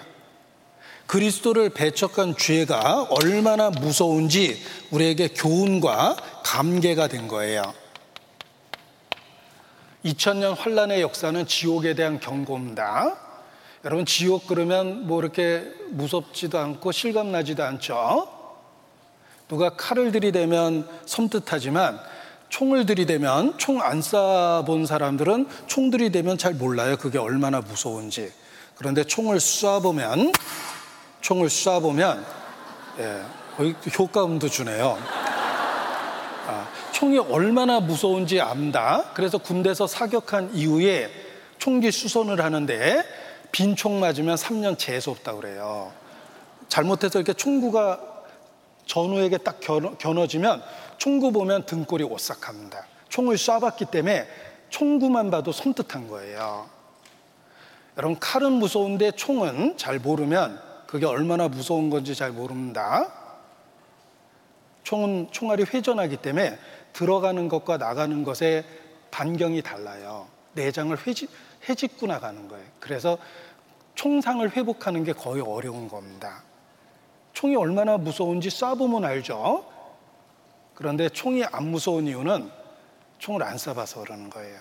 지옥이 얼마나 두렵고 무서운지 잘 모르죠. 하나님은 역사를 통해서 보여줬는데 유대인의 2000년 환란의 역사가 지옥에 대한 경고입니다. 여러분 오늘은 큰 아들 죽고 내일은 작은 아들 죽고 그 다음 날은 어머니 돌아가시고 그 다음 날은 사고 나서 장애가 생기고 이런 일이 매일매일 일어나면 사는 게 지옥이고 사는 게 힘든 거가 될 겁니다. 지옥이 그렇습니다. 지옥은 가능성이 없는 곳이에요. 벗어날 가능성이 없어요. 하나님을 떠나면 무적행에 간다 그러는데 이 무적행이 지옥에 대한 또 다른 명칭입니다. 없을 무자 바닥저자 써서 무저갱이에요. 그래서 영어로 무저갱을 bottom을 바닥이라 그러죠. 바닥이 없다라는 뜻으로 bottomless라 그래요. 그리고 갱도, pit, 이게 무저갱입니다. 발바닥이 땅에 안 닿는 바닥이 없는 형벌의 장소가 무저갱입니다. 영원토록 지면과 격절돼서 그냥 허공에 뜨는 거예요. 이 세상에 그런 곳이 어디 있어? 있습니다. 우주에 나가보면 무중력 상태예요. 사람이 그냥 공중에 떠요. 지구에는 중력이 있기 때문에 발이 땅에 닿아 있는 겁니다. 우주에는 물을 부어도 그냥 공중에 떠다닙니다. 무중력을 만든 하나님이 무적행을 못 만드셨을 것 같습니까? 끝도 없이 떨어지는 게 무적행이에요. 인생을 살다가 정말 바닥을 친 줄 알았습니다. 이제 더 이상 잃어버릴 거 없다고 생각했는데 다시 바닥이 또 열리고 더 밑으로 떨어집니다. 재산을 다 잃어버렸어요. 끝장난 줄 알았죠? 그런데 더 끔찍한 건 바닥이 또 열리고 밑으로 떨어지는데 재물을 잃어버리고 건강을 잃어버리고 사랑하는 사람을 잃어버립니다. 끝도 없는 바닥, 바닥이 없는 곳으로 떨어지면 정말 돌아버릴 겁니다. 형벌의 세계 무적행이 그렇습니다. 끝없이 떨어지는 곳이에요. 절대 나아질 수가 없는 곳입니다. 하나님을 떠나면 그렇게 됩니다. 기생충이라는 영화가 왜 아카데미상을 받았냐면 거기에 2층에 사는 행복한 사람들이 있죠. 그리고 1층에 사는 보통 사람이 있어요. 끝이 아닙니다. 지하에 사는 사람이 있어요. 더 힘들죠. 그런데 그게 끝이 아니에요. 숨어 있는 더 밑바닥 지하에 누군가가 살아요. 인생이 그와 같다. 그래서 기생충이라는 영화가 각본상을 받고 상을 받은 겁니다. 우리 인생이 그렇습니다. 끝도 없이 밑으로 떨어지는 거예요. 나는 늙고 병든다. 슬픈 건 10년 뒤에는 더 초라해질 거예요. 하나님을 잃어버리면 끝없는 무적행으로 가는 거예요. 형벌의 세계가 있다는 것을 유대 역사를 통해서 교훈하고 경고하신 겁니다. 이 모든 저주가 너와 내 자손에게 영원히 있어서 표적과 관계가 되리라. 내가 사는 것보다 죽는 것을 원하리라. 하나님을 잃어버리면 그렇게 되는 것입니다. 자, 그리고 현재와 관련한 키워드는 회복입니다. 놀랍게도 하나님은 마지막 때 이스라엘이 회복된다고 예언하셨습니다. 20세기 최고의 기적이 우리 시대에 일어났습니다. 1948년 5월 14일 이스라엘이 독립을 했습니다. 자, 20세기 최고의 기적이라고 이야기합니다. 20세기에는 인류가 달나라갔습니다. 20세기에 컴퓨터의 발명과 보급이 이루어졌습니다. 텔레비전도 20세기에 나온 거예요. 그럼에도 불구하고 20세기 최고의 사건은 1948년 5월 14일이라고 사회학자들은 말합니다. 도대체 그날 어떤 기적이 일어났습니까? 이스라엘의 독립입니다. 불가능해 보이는 일이 일어났습니다. 역사를 공부해 보면 이스라엘은 BC 606년에 나라가 망했어요. 바벨론에 의해서 BC 606년에 나라가 망했습니다. 바벨론의 식민지 상태에서 마지막 왕 시드기야가 반역을 했습니다. 당시의 제국은 반역을 절대 용서하지 않아요. 왕이 직접 군대를 이끌고 달려왔습니다. 느부갓네살 바벨론 왕이 달, 달려와서 바벨론을 박살을 냅니다. 아, 저 이스라엘을 박살을 내죠. 그게 BC 586년이에요. 그래서 왕자 둘을 잡아다 놓고 왕이 보는 앞에서 살해합니다. 반역의 대가예요. 뭐 자식 죽는 거 봐봐. 두 아들을 살해합니다. 그리고 왕의 눈을 뽑아버려요. 산채로 뽑아버리고 빨가벗겨서 바벨론 1000km 이상을 끌고 가서 죽입니다. 이스라엘의 마지막 왕 시드기야는 느부갓네살 왕에 의해서 살해돼요. 비참하게. 그게 BC 586년이에요. 자, 나라가 망한 건 BC 606년입니다. 바벨론 이후에 페르시아, 그리스, 로마 연속적인 600여 년 식민지 생활을 하고 로마 시대에 예수님이 오셨습니다. 그리고 로마 시대에 타이투스 시대에 유대인이 전 세계에 흩어지기 시작합니다. AD 70년 전 세계에 흩어졌습니다. 보십시오. 나라가 망한 지 2600년 만에 독립한 나라, 전 세계에 흩어진 지 2000년 만에 독립한 나라, 이스라엘입니다. 그게 가능하, 일어났다고 생각하십니까? 불가능한 일이 일어난 거예요. 20세기 최고의 기적은 이스라엘의 독립이며 그 기적이 우리 시대에 일어났습니다. 성경에 예언된 그대로 유대인, 그들이 우리 시대에 돌아와서 나라를 다시 회복했습니다. 전 세계에 흩어졌던 유대인 끝날에 돌아온다 그랬죠? 130여 개 국가에서 그들이 돌아와서 다시 나라를 세웠습니다. 기적이 일어난 거예요. 보세요.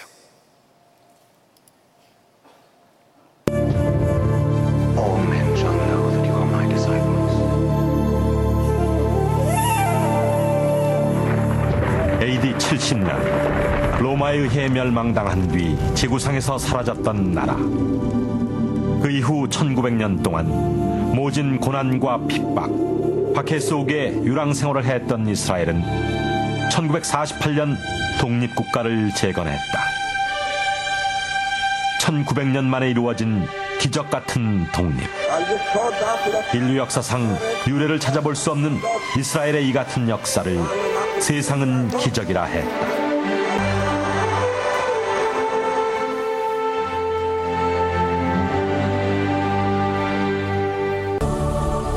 역사상에 한 나라가 망해서 없어졌다가 2000년 만에 조국을 광복한 예가 없습니다.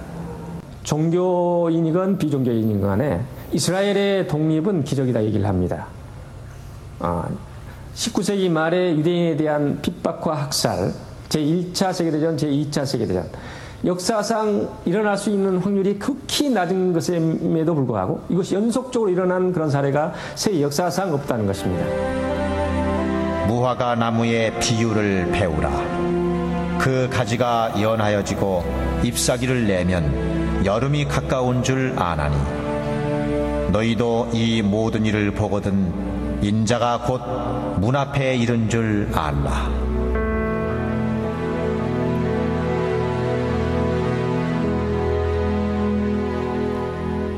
로마를 통해 이스라엘이 멸망할 것이라는 그 예언을 이루셨듯 하나님께서는 우연과도 같은 수많은 사건들을 통해 이스라엘이 살아나게 될 것이라는 예언을 이루셨다.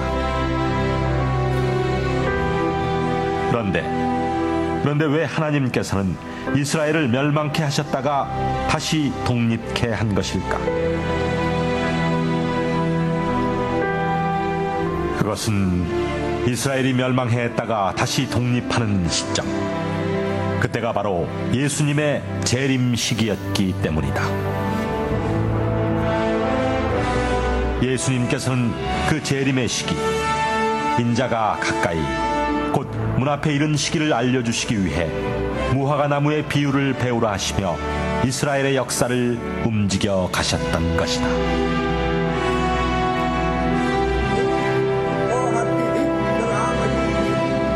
1948년 벤그리온 수상의 독립 선포는 단순한 이스라엘의 독립 선포가 아니었다. 그것은 마지막 재림 그리스도의 임하심을 전 세계에 알리는 하나님의 나팔 소리였다. 예수님이 베들레헴에서 탄생하리라는 예언을 이루기 위해 호정령을 반포해 온 나라를 움직이셨던 것처럼 1948년 예수님의 재림 시기를 알려주시기 위해 하나님께서는 이스라엘의 독립을 통해 전 세계의 역사를 움직이셨던 것이다. 한 손에 성경을 들고 또 한 손에 조간신문을 들라 라는 유명한 설교가 빌리그람 목사님의 설교입니다. 자, 한 손에 성경을 들고 또 한 손에 조간신문을 들어보십시오. 조간신문에 나타난 큰 사건과 사고가 성경에 예언되어 있다는 것입니다. 예언 그리고 성취입니다. 내가 이 일이 일어나기 전에 너에게 미리 말한 것은 이 일이 일어날 때 너희로 믿게 하기 위해서라. 나는 여호와라. 다른 이가 없느니라. 예언 그리고 성취. 이스라엘 역사가 그렇습니다. 마지막 때 반드시 돌아온다고 했던 이스라엘 그들이 우리 시대에 돌아와서 나라를 세웠습니다. 그 기적 뒤에 하나님이 계십니다. 여러분 생각해 보십시오. 죽었다 깨나도 못하는 일이 뭘까? 죽었다 깨나도 못하는 일이 뭘까? 어렵지 않습니다. 죽었다 깨나는 일이에요. 자, 죽었다 깨나도 못하는 일은 죽었다 깨나는 거죠. 그런데 죽은 민족이 살아나면 큰 기적입니다. 하나님은 스케일이 크십니다. 죽은 민족을 살리셨어요. 이스라엘. 너희가 나를 여호와인 줄 알리라. 그 옛날 2500년 전에 에스겔 선지자를 통해서 예언하셨습니다. 에스겔 선지자를 통해서 예언하시기를 골짜기에 데리고 갔는데 뼈가 심이 많고 아주 말랐더라. 마른 뼈가 가득한 골짜기를 보여주셨습니다. 그리고 이 뼈들이 살겠느냐라고 물어보십니다. 에스겔은 지혜롭게 대답합니다. 주 여호와여 주께서 하시나이다. 하나님이 이르시기를 그러면 살아나라고 명령을 해봐라. 내가 태어날 때 소리가 나고 움직이더니 이뼈 저 뼈가 들어맞아 뼈들이 서로 연락하고 또 어, 생기가 들어가는데 극히 큰 구대더라. 이뼈 저 뼈가 들어맞고 힘줄이 오르고 살이 덮이고 생기가 들어가서 큰 군대가 돼서 일어납니다. 설명해 주십니다. 인자야, 이 뼈들은 이스라엘 온 족속이라. 그들이 이르기를 우리의 뼈들이 말랐고 우리의 소망이 없어졌으니 우리는 다 멸절되었다 하느니라. 내가 너희 무덤을 열고 너희로 거기서 나오게 하고 이스라엘 땅으로 들어가게 하리라. 완전히 망해버린 이스라엘 그들이 다시 회복될 것을 예언으로 보여주신 것입니다. Hear the word of the Lord. 여호와의 말씀을 들을지어다. 하나님의 말씀을 듣게 되니까 이 뼈저 뼈가 움직이고 살아납니다. 기적이 일어난 거예요. 보십시오. 마른 뼈가 가득한 골짜기에 선지자를 세워놨는데 이 뼈들이 살겠느냐고 물어보셨습니다. 예, 이 그림이 이렇게 허접한 이유는 제가 직접 그려서 그런 겁니다. 여기 선지자가 서 있죠. 자, 이 마른 뼈가 가득한 골짜기에 선지자를 세워놨는데 이 뼈들이 살아나도록 명령을 해보랍니다. 제가 선지자 대역으로 출연을 했습니다. 네, 어떻게 이 뼈들이 살아납니까? 그런데 하나님의 말씀을 대언하니까 이뼈저 뼈가 들어맞고 힘줄이 오르고 살이 덮이면서 일어서는데 아주 건장한 사람이 됐어요. 많은 분들이 이게 제사진이라고 생각하는데 아, 제가 이 정도는 아니에요. 예. 예. 자, 어떻게 마른 뼈가 살아납니까? 그와 같이 전 세계에 흩어져 있던 이스라엘이 다시 회복되는 것을 그런 기적을 통해서 설명해 주신 것입니다. 그래서 에스겔 37장에 마른 뼈가 살아난다는 이야기를 합창곡으로 만들었는데 그 일부분을 들려드리겠습니다.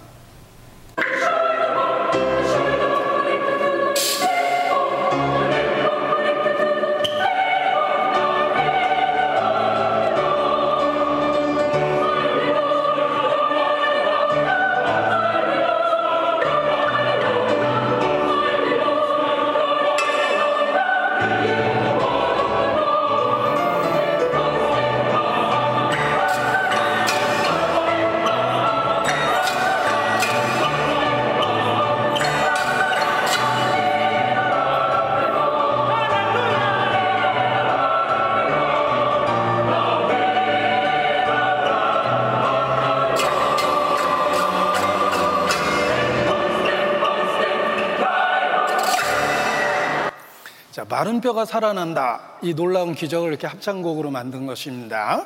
이스라엘의 회복입니다. 완전히 망해버린 이스라엘이 예언된 그대로 우리 시대에 그들이 회복되었습니다. 기적이 일어난 거예요. 자, 이스라엘이 1948년 5월 14일 독립선언을 했습니다. 독립선언과 동시에 그 다음날 전쟁이 일어납니다. 전쟁이 일어납니다. 그 다음날이라고 이야기했지만 시간적으로는 몇 시간 뒤입니다. 독립 선포하자마자 몇 시간 뒤에 주변에 있는 아랍 국가가 한 번에 쳐들어오기 시작했습니다. 제일 먼저 이스, 이집트, 가장 가까이 있는 이집트 군대가 먼저 들어왔어요.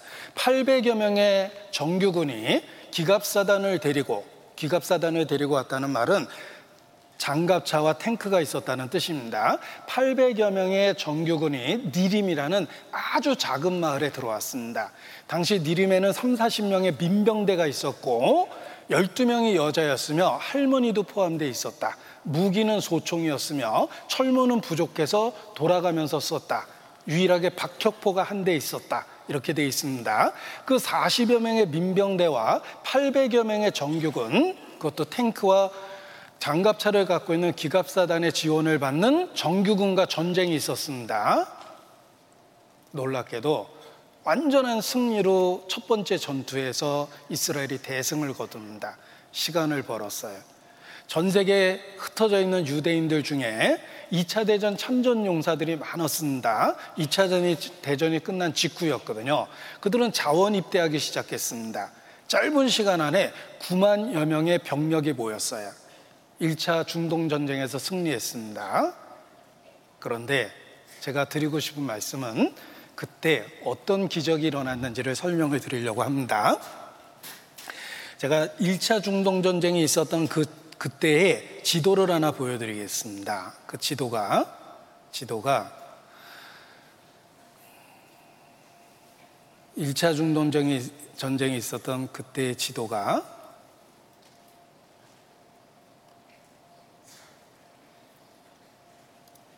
자, 이렇게 되어 있습니다. 유엔 분할 공간이라고 그랬죠. 팔레스타인하고 잘 나눠서 살라고 이렇게 땅덩어리가 떨어져 있어요. 푸른색으로 표현한 게 유대인 땅이에요. 그러니까 이렇게 떨어져 있으면 적, 적의 지역을 통과해서 옆, 이동할 수밖에 없으니까 쓸모없는 땅을 준 거예요. 그리고 그것도 아랍이 싫다고 바로 전쟁을 일으켜서 이스라엘에 쳐들어온 겁니다. 이게 이제 1차 중동 전쟁 당시의 모습이에요. 자, 그런데 1차 중동 전쟁에 이스라엘이 완전한 승리로 끝났습니다. 이 뒤편에 하나님의 놀라운 섭리가 있었습니다. 보십시오. 전쟁은 고통스럽지만 유대인은 그 고통스러운 전쟁을 통해서 반드시 결과를 누립니다. 무슨 뜻이냐면 전쟁 때 뺏은 땅은 절대 안 돌려줘요. 왜냐하면 우리 민족의 피가 들어있기 때문에 돌려줄 수 없다예요. 피를 흘려서 싸워서 뺏은 거니까 전쟁 끝나고 절대 안 돌려줘요. 유대인은 유엔이 나눠준 땅보다 훨씬 더 많은 땅을 차지하게 됐고 오히려 팔레스타인은 그 땅마저도 빼앗겼습니다. 그리고 더 큰 기적이 있었는데 보십시오. 이집트가 쳐들어왔죠. 저 남쪽에 있는 예멘이 쳐들어오고 이라크, 이라크가 쳐들어오고 요르단이 쳐들어오고 시리아가 쳐들어오고 여기는 레바논이 쳐들어왔어요. 주변에 있는 나라가 다 쳐들어온 겁니다. 유대인들은 이곳에 원래 흩어져 살았어요. 2000여 년 떠돌면서 주변에 흩어져 살았습니다. 그런데 전쟁이 일어났어요. 갑자기 내가 이 지역에 살고 있었는데 아랍이 싸우고 있는 이스라엘 민족이죠. 적국의 시민이에요. 엄청난 핍박을 받습니다. 니들 스파이 짓 했지 이런 겁니다. 그러니까 전쟁이 일어나니까 여기 살고 있는 유대인들이 서둘러 도망갈 수밖에 없었어요. 그래서 황급하게 독립한 이스라엘로 돌아오니까 원래 나라 인구수가 아주 적었는데 1차 중동 전쟁 이후에 제대로 국민의 수를 확보해 버린 거예요. 기적이 일어난 거예요. 두 번째 기적은 보세요. 이 땅이 팔레스타인이 살고 있었거든요. 그런데 거기에 유대인의 땅을 나눠준 건데 보십시오. 어떻게 해서든지 그들을 내쫓아야 돼요. 내쫓아야지 자기 땅으로 확보가 되는 겁니다. 그런데 전쟁이 나니까 이 전쟁이 바로 끝날 거라고 생각한 팔레스타인인들이 전쟁을 피해서 며칠만 나갔다 오면 될 거야. 그래서 주변의 아랍 국가로 다 도망갔어요. 자기가 이사를 가준 거예요. 땅을 비워놓고. 그리고 이스라엘은 1차 중동 전쟁이 끝나자마자 국경을 바로 폐쇄시켰습니다. 어떤 일이 생겼습니까? 도망갔던 팔레스타인들은 국경이 폐쇄되는 바람에 돌아올 수가 없었어요. 그리고 아랍은 형제 국가라고 주장하던 그들이 국경이 폐쇄되자마자 팔레스타인들을 다 안 받아준다. 추방해 버려요. 그래서 팔레스타인이 지금까지 난민이 된 거예요. 그때는 잠깐 며칠 떠나서 돌아올 줄 알았는데 며칠 나갔다 온 사이에 국경이 폐쇄돼 가지고 다른 아랍 국가는 형제 국가라고 그러더니 받아주지도 않는 거예요. 그래서 팔레스타인 난민이 돼 버린 거예요. 그리고 이스라엘은 독립과 동시에 전쟁을 했지만 더 많은 땅을 확보했고 없었던 국민들이 쏟아져 들어왔죠. 그래서 나라 모습을 딱 갖추게 된 거예요. 이것이 1차 중동 전쟁이에요. 그 뒤편에 하나님이 계셨던 거예요. 2차 중동 전쟁 1956년, 3차 중동 전쟁 1967년, 4차 중동 전쟁 1973년 한 번도 이스라엘이 진 적이 없어요. 너희가 나를 여호와인 줄 알리라. 게다가 3차 중동 전쟁 1967년 6월 7일 보십시오. 아랍 14개 국가가 쳐들어옵니다. 아랍 인구가 1억 2천만 명이고 이스라엘 인구가 200만 명이었다고 되어 있습니다. 그때 전쟁 발발할 때 모세 다얀이라는 이스라엘 장군이 대국민 라디오 방송을 합니다. 국민 여러분, 아랍 14개 국가가 우리에게 선전포고를 합니다. 하나님은 6일 동안 천지를 창조하셨습니다. 우리가 그 창조주 하나님을 힘입어 이 전쟁을 승리로 이끌고 하나님께 찬양합시다. 기도합시다. 전쟁 발발 6일 만에 이스라엘의 승리로 끝이 납니다. 그것이 6일 전쟁입니다. 그 기적 속에 이스라엘이 꿈에 그리던 예루살렘을 되찾았어요. 보십시오. 예루살렘은 요르단이 점령하고 있었습니다. 세계에서 가장 잘 훈련된 군대가 요르단 군대예요. 왜냐하면 그들은 달러를 그 5일 달러를 통해서 군대 전체를 영국식 사관학교 훈련을 시켰답니다. 가장 잘 훈련된 군대가 대한민국 해병대가 아니라 요르단 군대예요. 실제로 그렇습니다. 그 요르단 군대가 점령하고 있는 예루살렘을 유대인이 뺏었는데 성지를 뺏는다라는 기쁨 때문에 군사용 철조망이 쳐져 있어도 기꺼이 앞서가던 사람의 몸을 던져서 자기 몸으로 덮었대요. 뒤에 있는 전우가 자기를 밟고 한 걸음이라도 앞으로 갈 수 있도록 그러한 희생을 통해서 예루살렘을 되찾았어요. 유대인들이 6.1 전쟁 때. 그리고 꿈에 그리던 예루살렘을 이스라엘이 되찾은 겁니다. 그때 모세 다연이 무장한 상태로 2000여 년 만에 예루살렘으로 들어갑니다. 옛날 성전 땅으로 들어갔죠? 유일하게 남아있는 웨스턴 월, 서쪽의 통곡의 벽에 가서 하나님께 감사하고 기도를 했어요. 그리고 기도문을 거기다 적어서 벽돌 사이에 집어넣습니다.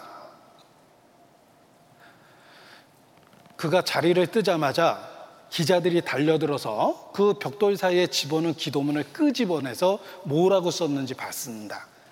시편 118편 23절이 써 있었는데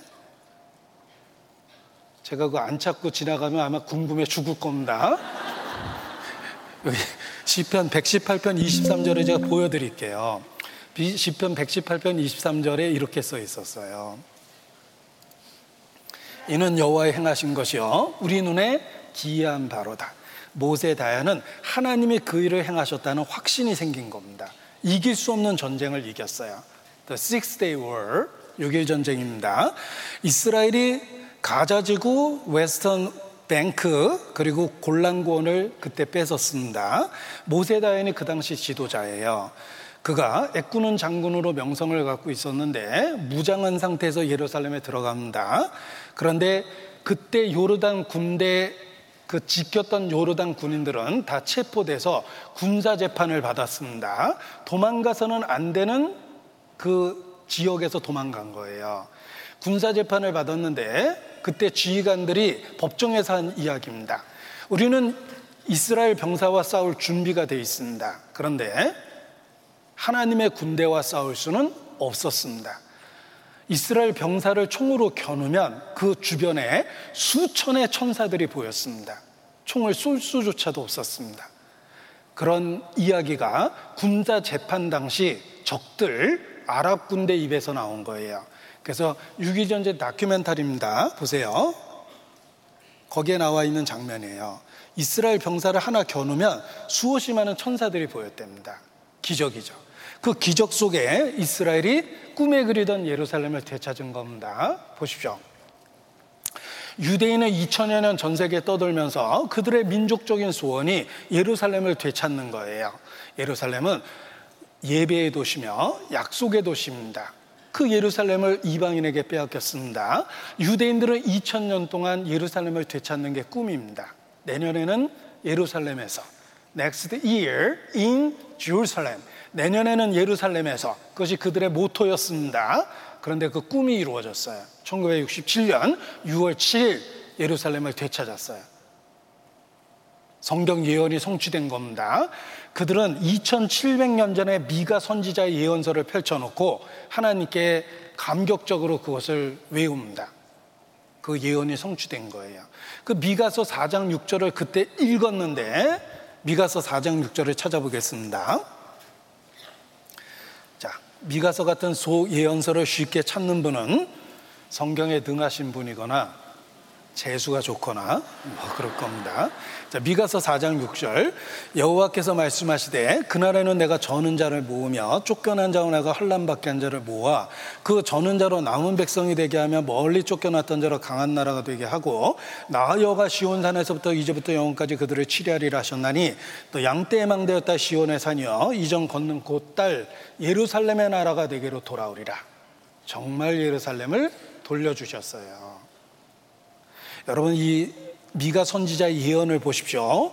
이스라엘의 저는 자라고 그러죠. 그들은 구약은 믿는데 신약은 안 믿어요. 여호와 하나님은 믿는데 예수님 안 믿습니다. 그들은 영적으로 저는 자예요. 그들을 모으며 모아 130여 개 국가에서 데려왔어요. 정말 모았죠. 그들은 영적으로 저는 자죠.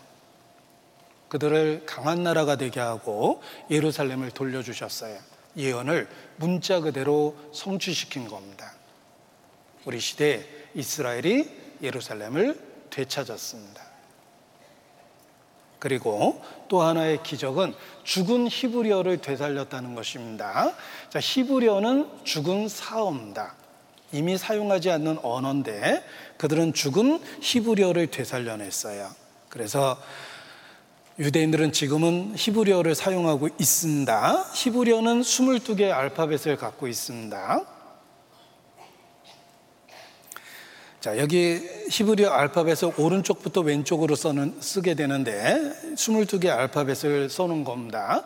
유대인들은 13살 때 히브리어로 써 있는 모세 오경을 대중 앞에서 읽고 어른으로서의 성인식을 합니다. 어른이 되는 조건은 히브리어로 되어 있는 모세 오경을 공개석상에서 읽을 수 있어야 돼요. 그래서 어린 시절부터 히브리어를 공부하게 돼 있습니다. 자, 여기 히브리어 22개 알파벳을 제가 알파벳송을 한번 불러드리겠습니다. 알레 베텔 기멜 다렛 헤밥 자연 헤텐 테테 유텐 캅 라메 맹눈 사메 가연 베자 데코 펜레시 시넨 시넨 타압 이렇게 해서 22개 알파벳을 외우는 겁니다. 그들은 죽은 언어인 히브리어를 되살려냈어요. 기적이 일어난 거예요. 죽은 언어를 살렸습니다. 이 히브리어와 관련한 유명한 일화가 있습니다. 그 일화를 소개해 드리면 1976년 아랍의 테러리스트가 유대인이 탄 비행기를 납치해서 우간다에 있는 한 공항에 비상 착륙시킵니다. 100여 명의 유대인이 포로로 잡혔어요. 우간다의 공항 이름이 엔테베입니다. 이스라엘은 테러리스트와의 타협을 거부하고 특공대를 우간다 엔테베로 보냈습니다. 우간다의 대통령이 이디 아민이었는데 이디 아민하고 똑같이 생긴 특공대원을 구하고 이디 아민이 탔던 벤츠 600을 비행기에 싣고 작전 지역으로 들어갔습니다. 엔테베 공항 경비대가 보니까 이디 아민 대통령의 벤츠 600이 들어오는데 대통령이 그 앞에 타 있어요. 뒤에 호송 차량 랜드로버가 따라 들어왔는데 그게 다 특공대였습니다. 그래서 무사히 공항 안으로 진입했는데 100여 명의 105명의 포로가 잡힌 그곳에 특공대가 들어왔습니다. 놀랍게도 놀랍게도 테러리스트만 골라서 쐈어요. 테러리스트만 100여 명의 포로와 뒤섞여 있었던 테러리스트를 특공대원이 골라서 쏜 거예요. 제가 지금 조는 사람만 골라서 쏘고 있는 거 보이십니까? 네. 테러리스트만 쏜 거예요. 어떻게 그게 가능할까?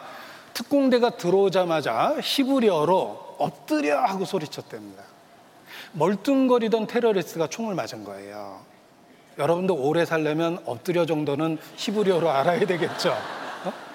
어? 디 가서 라바츠라는 말을 들으면 납작 엎드리시기 바랍니다. 예.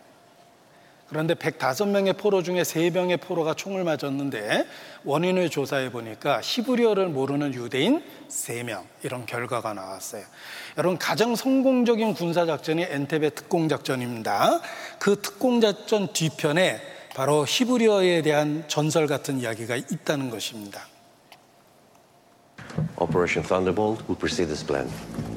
작전명은 썬더볼트 그리고 마트칼대원 100명을 실은 C-130 수송기는 저공 비행으로 적국의 레이더망을 피하면서 홍해를 가로지르는데 저승사자들이 오는 줄도 모르고 늘 하던 대로 인지를 감시하던 이 친구들 드디어 공항에 도착한 마트칼대원들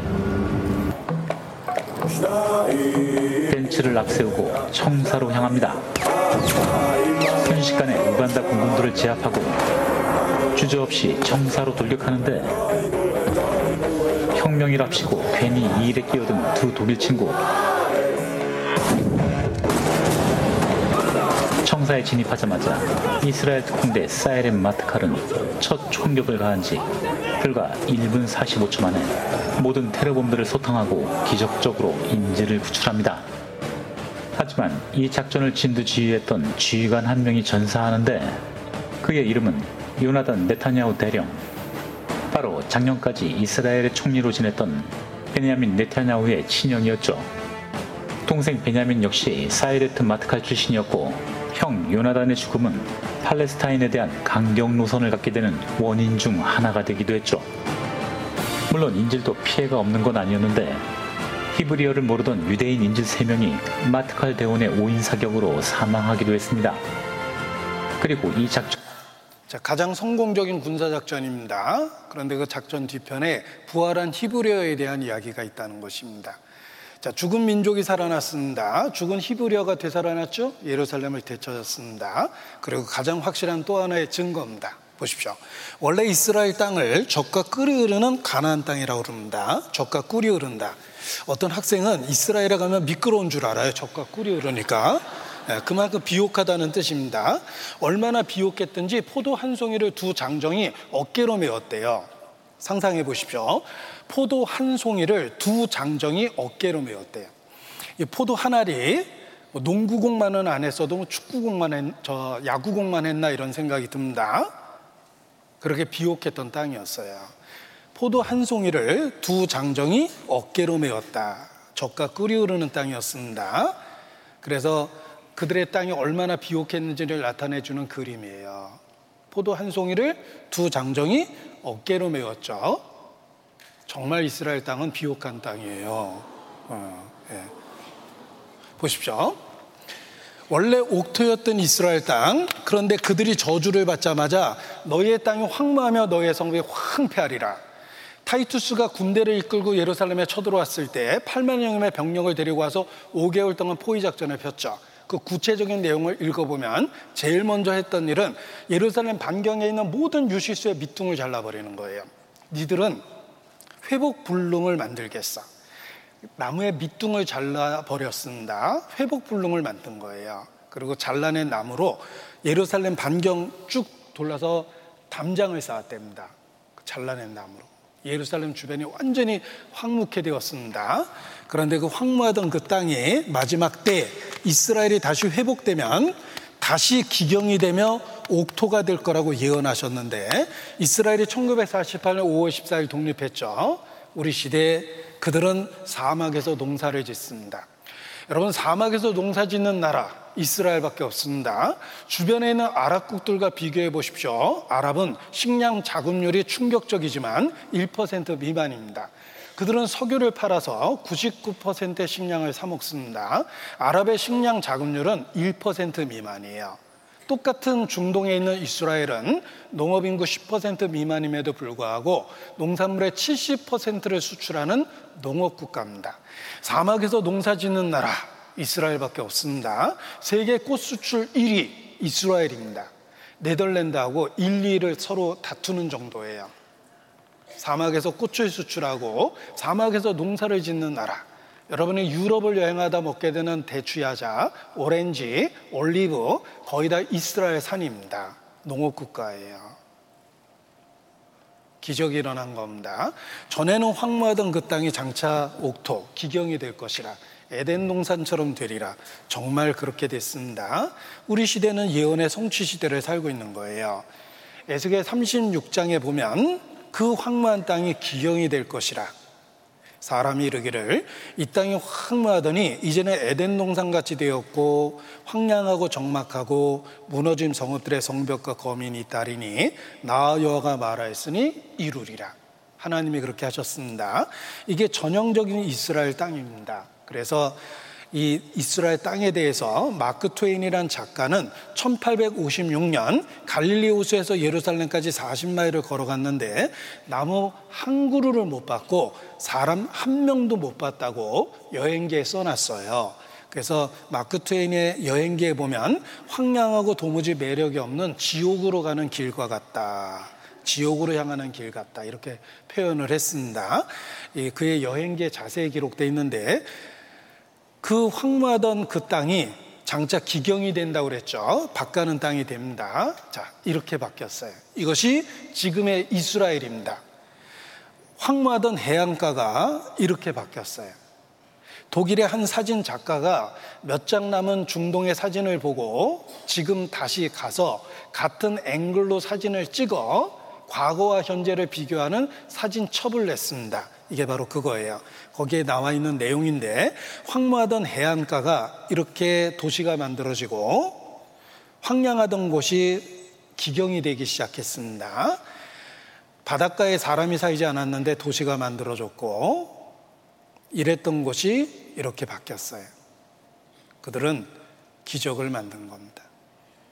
황무하던 땅이 이렇게 바뀌었어요. 이것이 지금의 이스라엘입니다. 땅에 기적이 일어났어요. 그들은 사막에서 농사를 짓습니다. 사막을 에덴 동산처럼 바꿔놨어요. 그 뒤편에 하나님이 계십니다. 실제로 이민 와서 이스라엘 땅에서 농사를 지은 사람이 하는 고백을 들어보십시오. 실제로 이스라엘 땅에서 농사 짓는 사람이 한 고백입니다. 그의 고백을 한번 들어보세요. Desert. It was impossible to grow something on those lands. And actually a lot of people tried and they couldn't succeed. I born in Russia and I came to Israel when I was three years old. I remember when we start to plant the vineyards, everything it was rock. We need to drill into the rock in order to plant the vines. Everybody says, all the experts says, uh, it's, it's not going to, to work nothing will go here.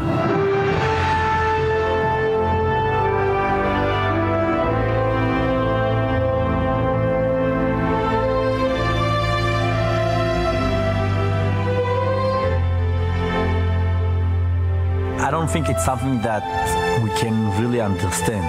It's not that we changed the land, it's not that we brought a new soil or something like that. The land really came back to herself. It's like a dead man that came back to life. To me, Israel is the best proof God exists and still acting in our world. I don't think you can find a better proof. I'm Yaakov Berg and I am Israel. 자신의 삶 속에 기적이 일어났다. 그 어떤 방법으로도 농사 짓지 못했던 땅에 갑자기 기적이 일어났다고 이야기합니다. 이스라엘. 그 뒤편에 하나님이 계십니다. 생각해 보면 우리는 예언의 성취 시대를 살고 있습니다. 강남 갔던 제비가 돌아오면 계절적으로 봄이 온 것입니다. 전 세계에 흩어져 있던 유대인, 그들이 성경에 예언된 그대로 조상들이 살던 그 땅에 돌아오고 있습니다. 그리스도의 재림이 가까운 겁니다. 가장 확실한 증거를 보여주신 거예요. 이 성경의 예언을 분석해 보면 더 분명하게 알 수가 있는데 그 분석된 자료를 제가 잠깐 보여드리겠습니다. 이 성경에 있는 예언의 성취를 분석을 해보면 성경의 예언은 총 1817개가 있다고 이야기하는데 그 중에 96%는 이미 성취되었다. 남아있는 것은 4%며 종말과 예수님 재림에 대한 부분이다. 이렇게 이야기합니다. 자, 우리 시대에는 성경의 모든 예언이 거의 성취되었습니다. 특히 이스라엘과 관련해서 마지막 때 반드시 되리라 했던 그 예언들이 성취되었고 성취되고 있습니다. 너희가 나를 여호와인 줄 알리라. 자, 손양원 목사님은 이렇게 노래했습니다. 그가 감옥에서 신사참배를 거절하고 고문당할 때 그때 끝까지 신앙을 지키면서 만들었던 노래입니다. 손양원 목사님이 지은 시입니다. 먼 하늘 이상한 구름만 봐도 내 주님 오시는가 바라봅니다. 가실 때 다시 오마 하신 예수님 오 주여 언제나 오시렵니까 신사참배 거절하고 고문당할 때 약해서 흔들릴 때가 있었습니다. 그런데 저 하늘 이상한 구름만 봐도 주님이 곧 오실 것 같은데 내가 어떻게 타협할 수 있을까? 끝까지 신앙을 지키셨습니다. 손양원 목사님은 저 하늘 이상한 구름만 봐도 마음이 설렜는데 우리는 예언의 성취 시대를 살고 있습니다. 내가 이 일을 너에게 미리 말한 것은 이 일이 이루어질 때 너희로 믿게 하기 위해서라. 너는 여호와라. 다른 이가 없느니라. 말씀하십니다. 자, 우리는 예언의 성취 시대를 살고 있습니다. 자, 미래와 관련한 키워드는 전쟁입니다. 성경은 마지막 인류가 끝장나는 전쟁이 중동에서 일어난다고 예언하고 있습니다. 그 마지막 전쟁을 아마 겟돈이라고 그럽니다. 아마겟돈 때문에 전쟁이 일어나는 게 아니라 마지막 전쟁을 아마겟돈이라고 그러는데 아마겟돈이라는 말이 현대어로 이스라엘 평야를 아마겟돈이라고 그럽니다. 거기가 구약 성경의 에스라 엘론 평야라고 표현된 그곳입니다. 역대 격전지예요. 마지막 전쟁이 일어난다. 그것도 이스라엘에서 일어납니다. 구체적인 장소가 예언되어 있습니다. 아마겟돈입니다. 그 아마겟돈의 마지막 전쟁이 일어나는데 거기를 옛날에 무기또라고 불렀습니다. 아마겟돈이 어떻게 생겼는지 영상을 통해서 보여드리도록 하겠습니다. 자, 이스라엘의 항공 사진은 아주 귀합니다. 왜냐하면 군사적으로 대치하고 있기 때문에 그렇습니다. 여기 항공 사진으로 찍은 아마겟돈 무기또 지역입니다. 보세요.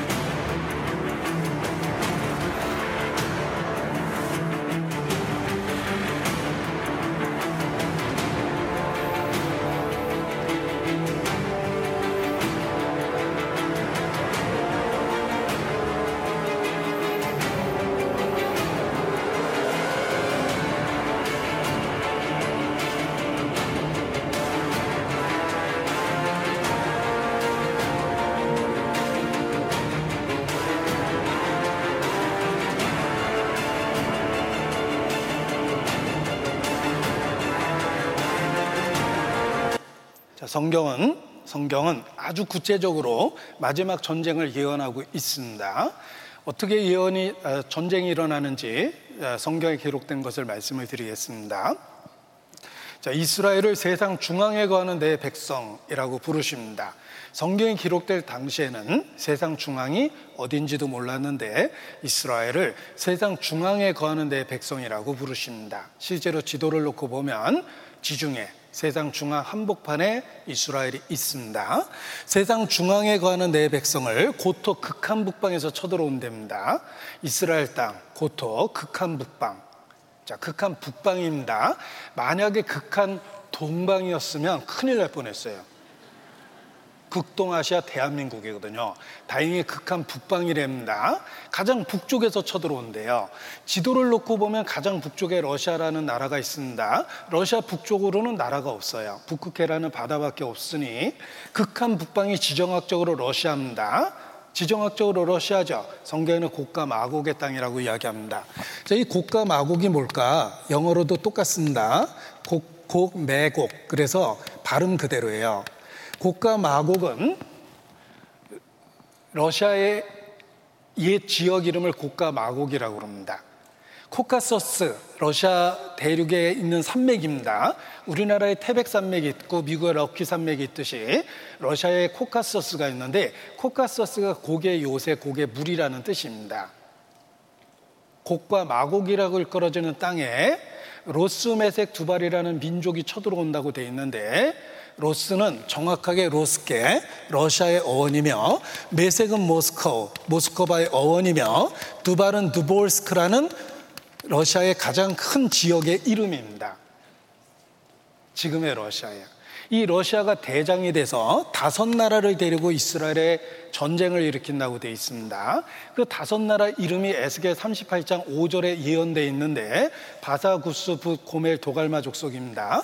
바사는 영어 성경의 페르시아 1935년도 이란으로 개칭했고 구스는 영어식으로 이디오피아, 붓은 영어식으로 읽으면 리비아. 북과 도갈, 도갈마 족속은 붓은 리비아고 고멜과 도갈마 족 속은 지금의 터키 지역이라고 이야기합니다. 다 회교 국가예요. 다섯 개의 회교 국가를 대동하고 러시아가 대장이 돼서 이스라엘에 전쟁을 일으킨다고 2500년 전에 예언했습니다. 지정학적으로 예언했고 언어적으로 그들의 나라 이름을 정확하게 예언했습니다. 섬뜩한 사진 하나를 보여드리겠습니다. 정말 섬뜩한 사진이에요.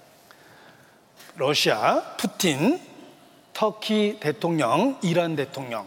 성경에서 말한 그 팀입니다. 마지막 전쟁의 주역이 한데 모여 있죠. 우리 시대 예언이 성취되고 있습니다. 게다가 푸틴은 우크라이나에서 전쟁을 일으켰죠. 유럽을 여행하다 보면 이런 포스터 많습니다. 쓰레기통은 쓰레기통에 푸틴은 푸틴. 네, 뭐 이런 저기가 있어요. 전범이기 때문에 그렇습니다. 이 푸, 러시아가 마지막 전쟁의 주역이 되는데 성경 구절을 보여드리면 더 섬뜩합니다. 성경 구절에 이렇게 돼 있어요. 영어 성경입니다. 에스겔 38장의 곡, land of Magog, 곡과 마곡의 땅, 로스 메섹 두발 이렇게 돼 있고 5절에 페르시아, 이디오피아, and 리비아, 고멜 그리고 도갈마 이렇게 돼 있죠. 세상 중앙에 거하는 이스라엘, 고토 극간북방 러시아입니다. 로스 마곡이라고 일컬어지는 러시아. 그들이 마지막 전쟁의 주역이 됩니다. 러시아입니다. 그들이 마지막 전쟁을 중동에서 일으키는데 이것을 어, 다큐멘터리를 만든 내용이 있습니다. 그 제목이 Extreme Mystery예요. 아주 신기한 이야기입니다. Extreme Mystery. 에스겔 예언자는 마지막 날에 고기 이끄는 많은 군대가 북방에서 나타날 것이라고 경고했습니다. 대부분의 학자들은 이 침략군이 러시아가 이끄는 연합군이라는데 의견을 같이 하고 있습니다. 고대 매색은 오늘날의 모스크바를 이르고 고대의 두발은 오늘날의 토볼스크를 말합니다. 에스겔 예언자는 오늘날의 이란인 페르시아와 리비아, 에티오피아도 참전하며 마지막에 이스라엘의 멸절을 꾀한다고도 경고했습니다. 자, 이런 놀라운 이야기를 MBC에서도 방영한 적이 있습니다. 원래 공영방송은 종교적인 주제를 다루지 않습니다. 특별히 기독교에 대해서는 엄격한 기준, 잣대를 들이댑니다. 그러나 1년에 한 번쯤은 봐줘요. 크리스마스 날. MBC는 크리스마스 날 이 놀라운 예언을 다큐멘터리로 방영했다가 현재 실제로 존재하는 나라를 거론했기 때문에 사회적인 반향, 충격이 너무 컸습니다. 다시는 재방송을 못했던 프로그램입니다. MBC에서 다시는 재방송을 못했던 프로그램입니다. 마지막 전쟁에 대한 다큐멘터리예요. MBC 아시죠? 만나면 좋은 친구 MBC입니다. 하지만 경계의 예고도 없이 모든 사람이 두려워하던 전쟁이 중동에서 터질 것입니다. 아랍 민족은 자기네의 우세한 경제적 지위를 이용해서 이스라엘 국가를 먼저 공격할 것입니다. 러시아인들은 이 사태에 대응하여 중동으로 밀고 들어와서 성지를 점령하게 됩니다. 그들은 땅을 뒤덮는 구름처럼 큰 세력으로 주인 노릇을 합니다.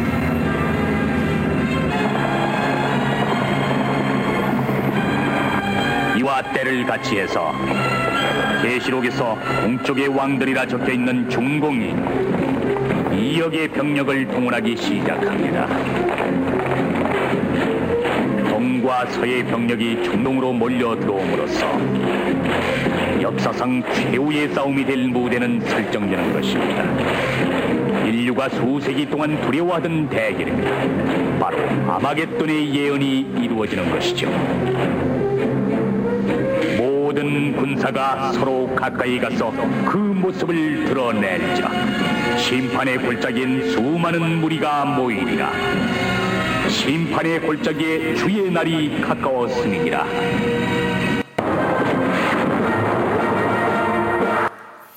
자, 성경의 예언은 너무나 구체적인 예언입니다. 왜냐하면 우리로 믿게 하기 위해서 구체적인 예언을 주신 것입니다.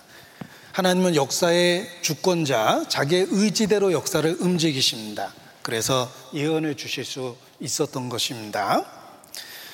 성경의 예언은 문자 그대로 이루어지고 있습니다. 하나님은 아주 구체적으로 예언을 주셨는데 우리의 호기심을 충족시키기 위해서 예언을 주신 게 아닙니다.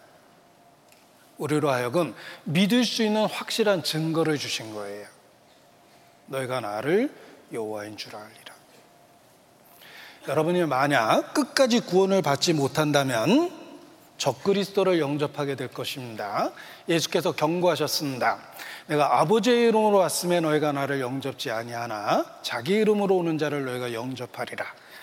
다니엘 선지자가 말한 바 멸망에 가정한 것이 서지 못할 거룩한 곳에 선 것을 보거든 읽는 자는 깨달을진자 적그리스도가 온다라고 경고하셨습니다.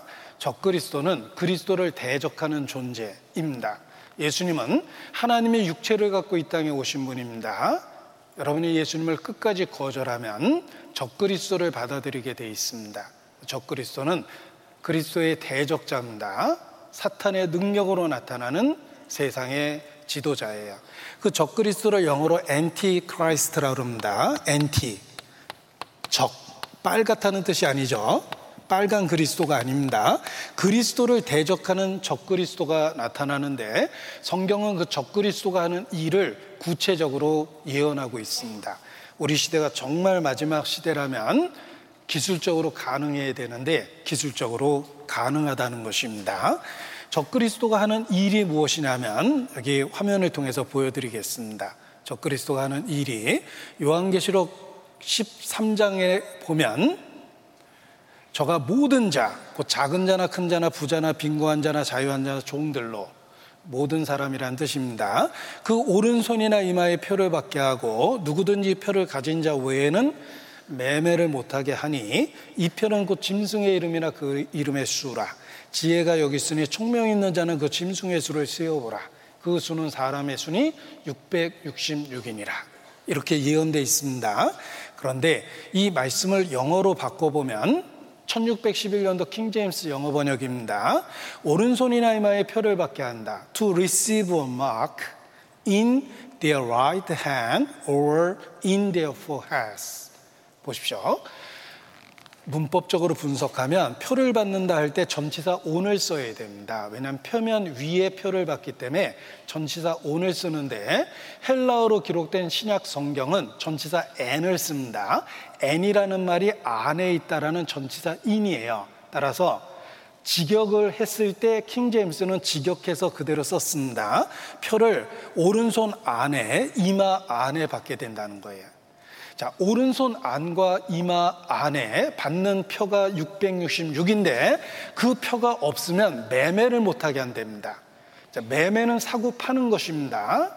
적그리스도가 하는 일이에요. 우리 시대 기술적으로 가능합니다. 표를 받고 매매를 하는 시대가 기술적으로 가능합니다. 이런 뉴스 많이 보셨죠? 몸속에 작은 칩을 넣어서 신용카드나 스마트폰을 대신하는 생체 인식 기술이 빠르게 진화하고 있습니다. 자, 이런 뉴스 많습니다.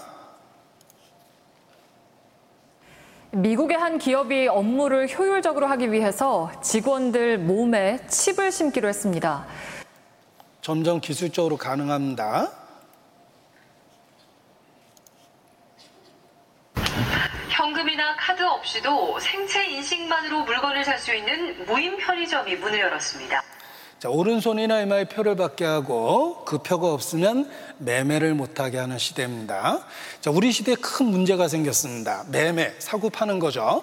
이 매매의 수단은 화폐입니다. 우리 시대에 큰 문제가 생겼는데 돈을 너무 많이 찍었다는 거예요. 돈, 사고 파는 수단입니다. 돈을 너무 많이 찍었기 때문에 인류는 자멸한다라고 학자들은 경고합니다. 보십시오. 인류의 최고의 위협적인 것은 핵이 아니다. 경제적 파탄이다. 이렇게 이야기합니다. 화폐를 너무 많이 찍어서 인류는 자멸할 것이다. 경제적 파탄으로 자멸할 것이다. IMF 때 우리가 경험해 보셨죠? IMF가 뭡니까? 아이고, 미치고 환장하겠다. 뭐 이런 겁니다. 인터내셔널 모니터리 펀즈라고 그러죠. 1929년 경제학자들은 이 날을 잊지 못합니다. 세계적인 경제 대공황이 있었어요. 인류는 과다한 화폐 발행으로 자멸할 거라고 이야기합니다. 돈을 제일 많이 찍은 나라가 미국이에요. 달러를 기축통화로 사용하거든요. 미국도 불안하니까 1987년 몰래, 몰래 법을 하나 만들었어요.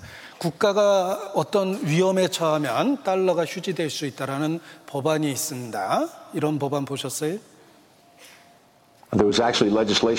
비상시에 정부가 은행을 폐쇄하고 통화를 봉쇄할 권한을 갖는다는 법안이 1987년에 통과되었습니다. 현금이 없는 사회는 지난 60여 년간 몇몇 경제학자들의 꿈이었습니다. 어쩌면 그 꿈이 몇 개월 후에 이루어질지도 모르겠습니다. 자, 이제 계획을 짜고 준비를 할 시간입니다.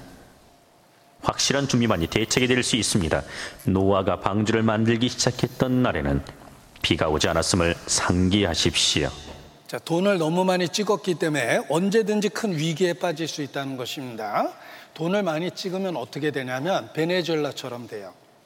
자, 베네젤라 사태입니다. 휴지를 사기 위해서 지불해야 될 돈이에요. 제 생각에 이쪽으로 닦는 게 훨씬 나을 것 같아요. 효용성이 좋죠. 자, 치킨 한 마리를 사기 위해서 지불해야 될 돈이며 고기를 사 먹으려고 지불해야 될 돈입니다. 비누 한 장 사기 위해서 지불해야 될 돈, 설탕 한 봉지를 위해서 지불해야 될 돈, 야채를 위해서 지불해야 될 돈이에요. 돈을 너무 많이 찍으면 이렇게 되는 겁니다. 인류는 과다한 화폐 발행으로 자멸할 거라고 그랬는데 이걸 해결할 수 있는 유일한 방법이 있다는 것을 아십니까? 경제학자들은 딱 하나의 방법이 있다고 이야기합니다. 과다한 화폐 발행으로부터 인류가 벗어날 수 있는 유일한 방법은 딱 하나예요. cashless society라고 해서 현금 없는 사회를 만드는 거예요. 그래서 이 말이 갑자기 유행하기 시작했습니다. cashless society, 현금 없는 세상을 만들어야 되는 거예요. 자, 경제학에서 스태그플레이션이라는 말을 사용합니다.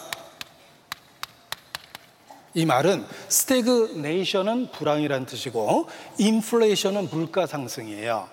물가도 오르는데 경기도 침체되는 것, 엎친 데 덮친 것, 이게 스태그플레이션입니다. 인류는 스태그플레이션으로 자멸하는데 그 원인은 과다한 화폐 발행이다. 이것을 해결할 수 있는 유일한 방법은 유동성 화폐를 없애는 것, 곧 현금 없는 세상을 만들어야 돼요. 그래서 cashless society라는 말이 나왔습니다. 해결할 방법이 있습니다. 그게 행정 전산화에 나와요. unicard 시스템입니다. 제가 그거 하는 회사에 다녔어요. unicard 시스템입니다. 행정 전산화 회사를 다녔거든요. 보십시오. 들어보세요.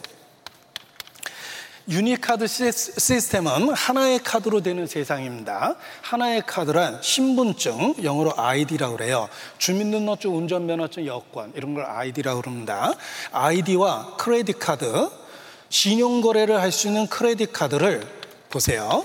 하나로 만들어서 사용을 하는 거예요. 신분증명을 통한 대체거래입니다. 이것에 결정적인 단점이 있어요. 분실과 도난 시에는 대책이 없어요. 분실과 도난을 해결할 수 있는 유일한 방법은 유니카드 시스템을 몸 안에 받는 거예요. 컴퓨터가 읽을 수 있는 오른손, 그리고 손 없는 사람 있죠. 이마. 컴퓨터가 있는 정면에 위치하거든요. 오른손이나 이마에 컴퓨터가 읽을 수 있는 칩을 넣고 신분증명과 대체 거래를 하는 거예요. 적그리스도가 그걸 이용합니다. 자, 인류는 과단 화폐 발행으로 위기 속에 있습니다. 돈을 너무 많이 찍어놨죠? 돈의 가치는 점점 없어지고 있죠? 전 세계가 너도나도 경쟁적으로 화폐를 과다 발행하고 있습니다. 인류는 자멸하게 돼 있어요. 그걸 해결할 수 있는 유일한 방법은 경제학에 나와 있는 것처럼 다른 방법이 없어요. 돈을 없애야 됩니다. 돈을 없애고 인류가 어떻게 사고팔 수 있는가? 적그리스도가 방법을 알려주죠. 오른손이나 이마에 표를 받게 하고 그 표가 없으면 매매를 못하게 하는 거예요. 국민 여러분들은 가까운 동사무소에 가셔서 오른손이나 이마에 표를 받아주시기 바랍니다. 이 표가 없으면 신분증명 및 경제 거래를 할 수가 없습니다. 여러분은 외출도 불가하고 물 한 모금 못 사게 되는 거예요. 이것이 적그리스도가 다스리는 세상인데 놀랍게도 기술적으로 가능합니다. 성경은 수천 년 전에 우리 시대를 본 것처럼 예언하고 있습니다. 너희가 나를 여호와인 줄 알리라. 예언 그리고 성취. 성경은 하나님의 말씀입니다. 여러분 성경을 확률로 계산하는 법이 있습니다. 성경이 사실의 가능성을 확률로 계산하는 겁니다. 확률을 실제 산업에서 쓰는 게 보험이에요. 보험료는 확률로 계산한 거예요. 자동차 사고가 날 확률은 10%도 안 됩니다. 그래서 보험료가 100만 원도 안 되고 10년 무사고가 많은 겁니다. 그러나 10%도 안 되는 확률이지만 여러분은 자동차를 운전하면 반드시 보험에 듭니다. 사고가 나면 치명적이기 때문에. 성경이 사실의 가능성 100%, 내가 죽을 가능성 100%, 하나님의 심판을 받을 가능성 100%입니다. 100%의 그 확률을 무시하는 사람은 영적인 바보예요. 지혜로운 자는 재앙을 보고 피하여 가나 어리석은 자는 앞으로 나아가다 해를 입느니라. 아무 생각 없이 하루하루 무의미한 일상을 반복하면 가장 어리석은 행동을 하는 겁니다. 하나님은 모든 사람이 진리를 알며 구원에 이르기를 원하십니다. 그래서 여러분에게 기회를 주시고 이 시간 여러분이 하나님 말씀 앞에 나와 있는 겁니다. 정말 우연이라고 생각하십니까? 보이지 않는 하나님의 손길이 있는 거예요. 여기 3박 4일 여러분 인생의 가장 소중한 시간이라고 확신합니다. 절대로 그냥 내려가시면 안 돼요. 회개하고 구원을 받아야 됩니다. 분명한 것은 하나님이 우리 모두에게 기회를 주셨기 때문에 우리가 이 시간 이곳에서 말씀을 듣고 있는 것입니다. 기회를 붙잡아야 됩니다. 기도하시, 함께 기도하시겠습니다. 거룩하신 하나님, 우리 모두에게 기회를 주시고 이 모든 시간 주관해 주시는 것 저희가 알고 더욱 주님께 감사 찬양을 드립니다. 헛되이 말씀을 받지 않도록 붙잡아 주시고 우리 모두 영혼의 문제를 해결하고 주님과 동행하며 살 수 있도록 주님 인도해 주시기를 주님께 간구합니다. 우리의 연약함을 주님 앞에 고백하고 긍휼히 여기시는 주의 은혜만 사모하고 의지합니다. 우리 모두에게 주의 자비와 은혜를 베풀어 주시옵소서 주께 의지합니다. 고마우신 우리 구주 예수님 이름으로 기도합니다. 아멘. 네, 광고 말씀 읽겠습니다.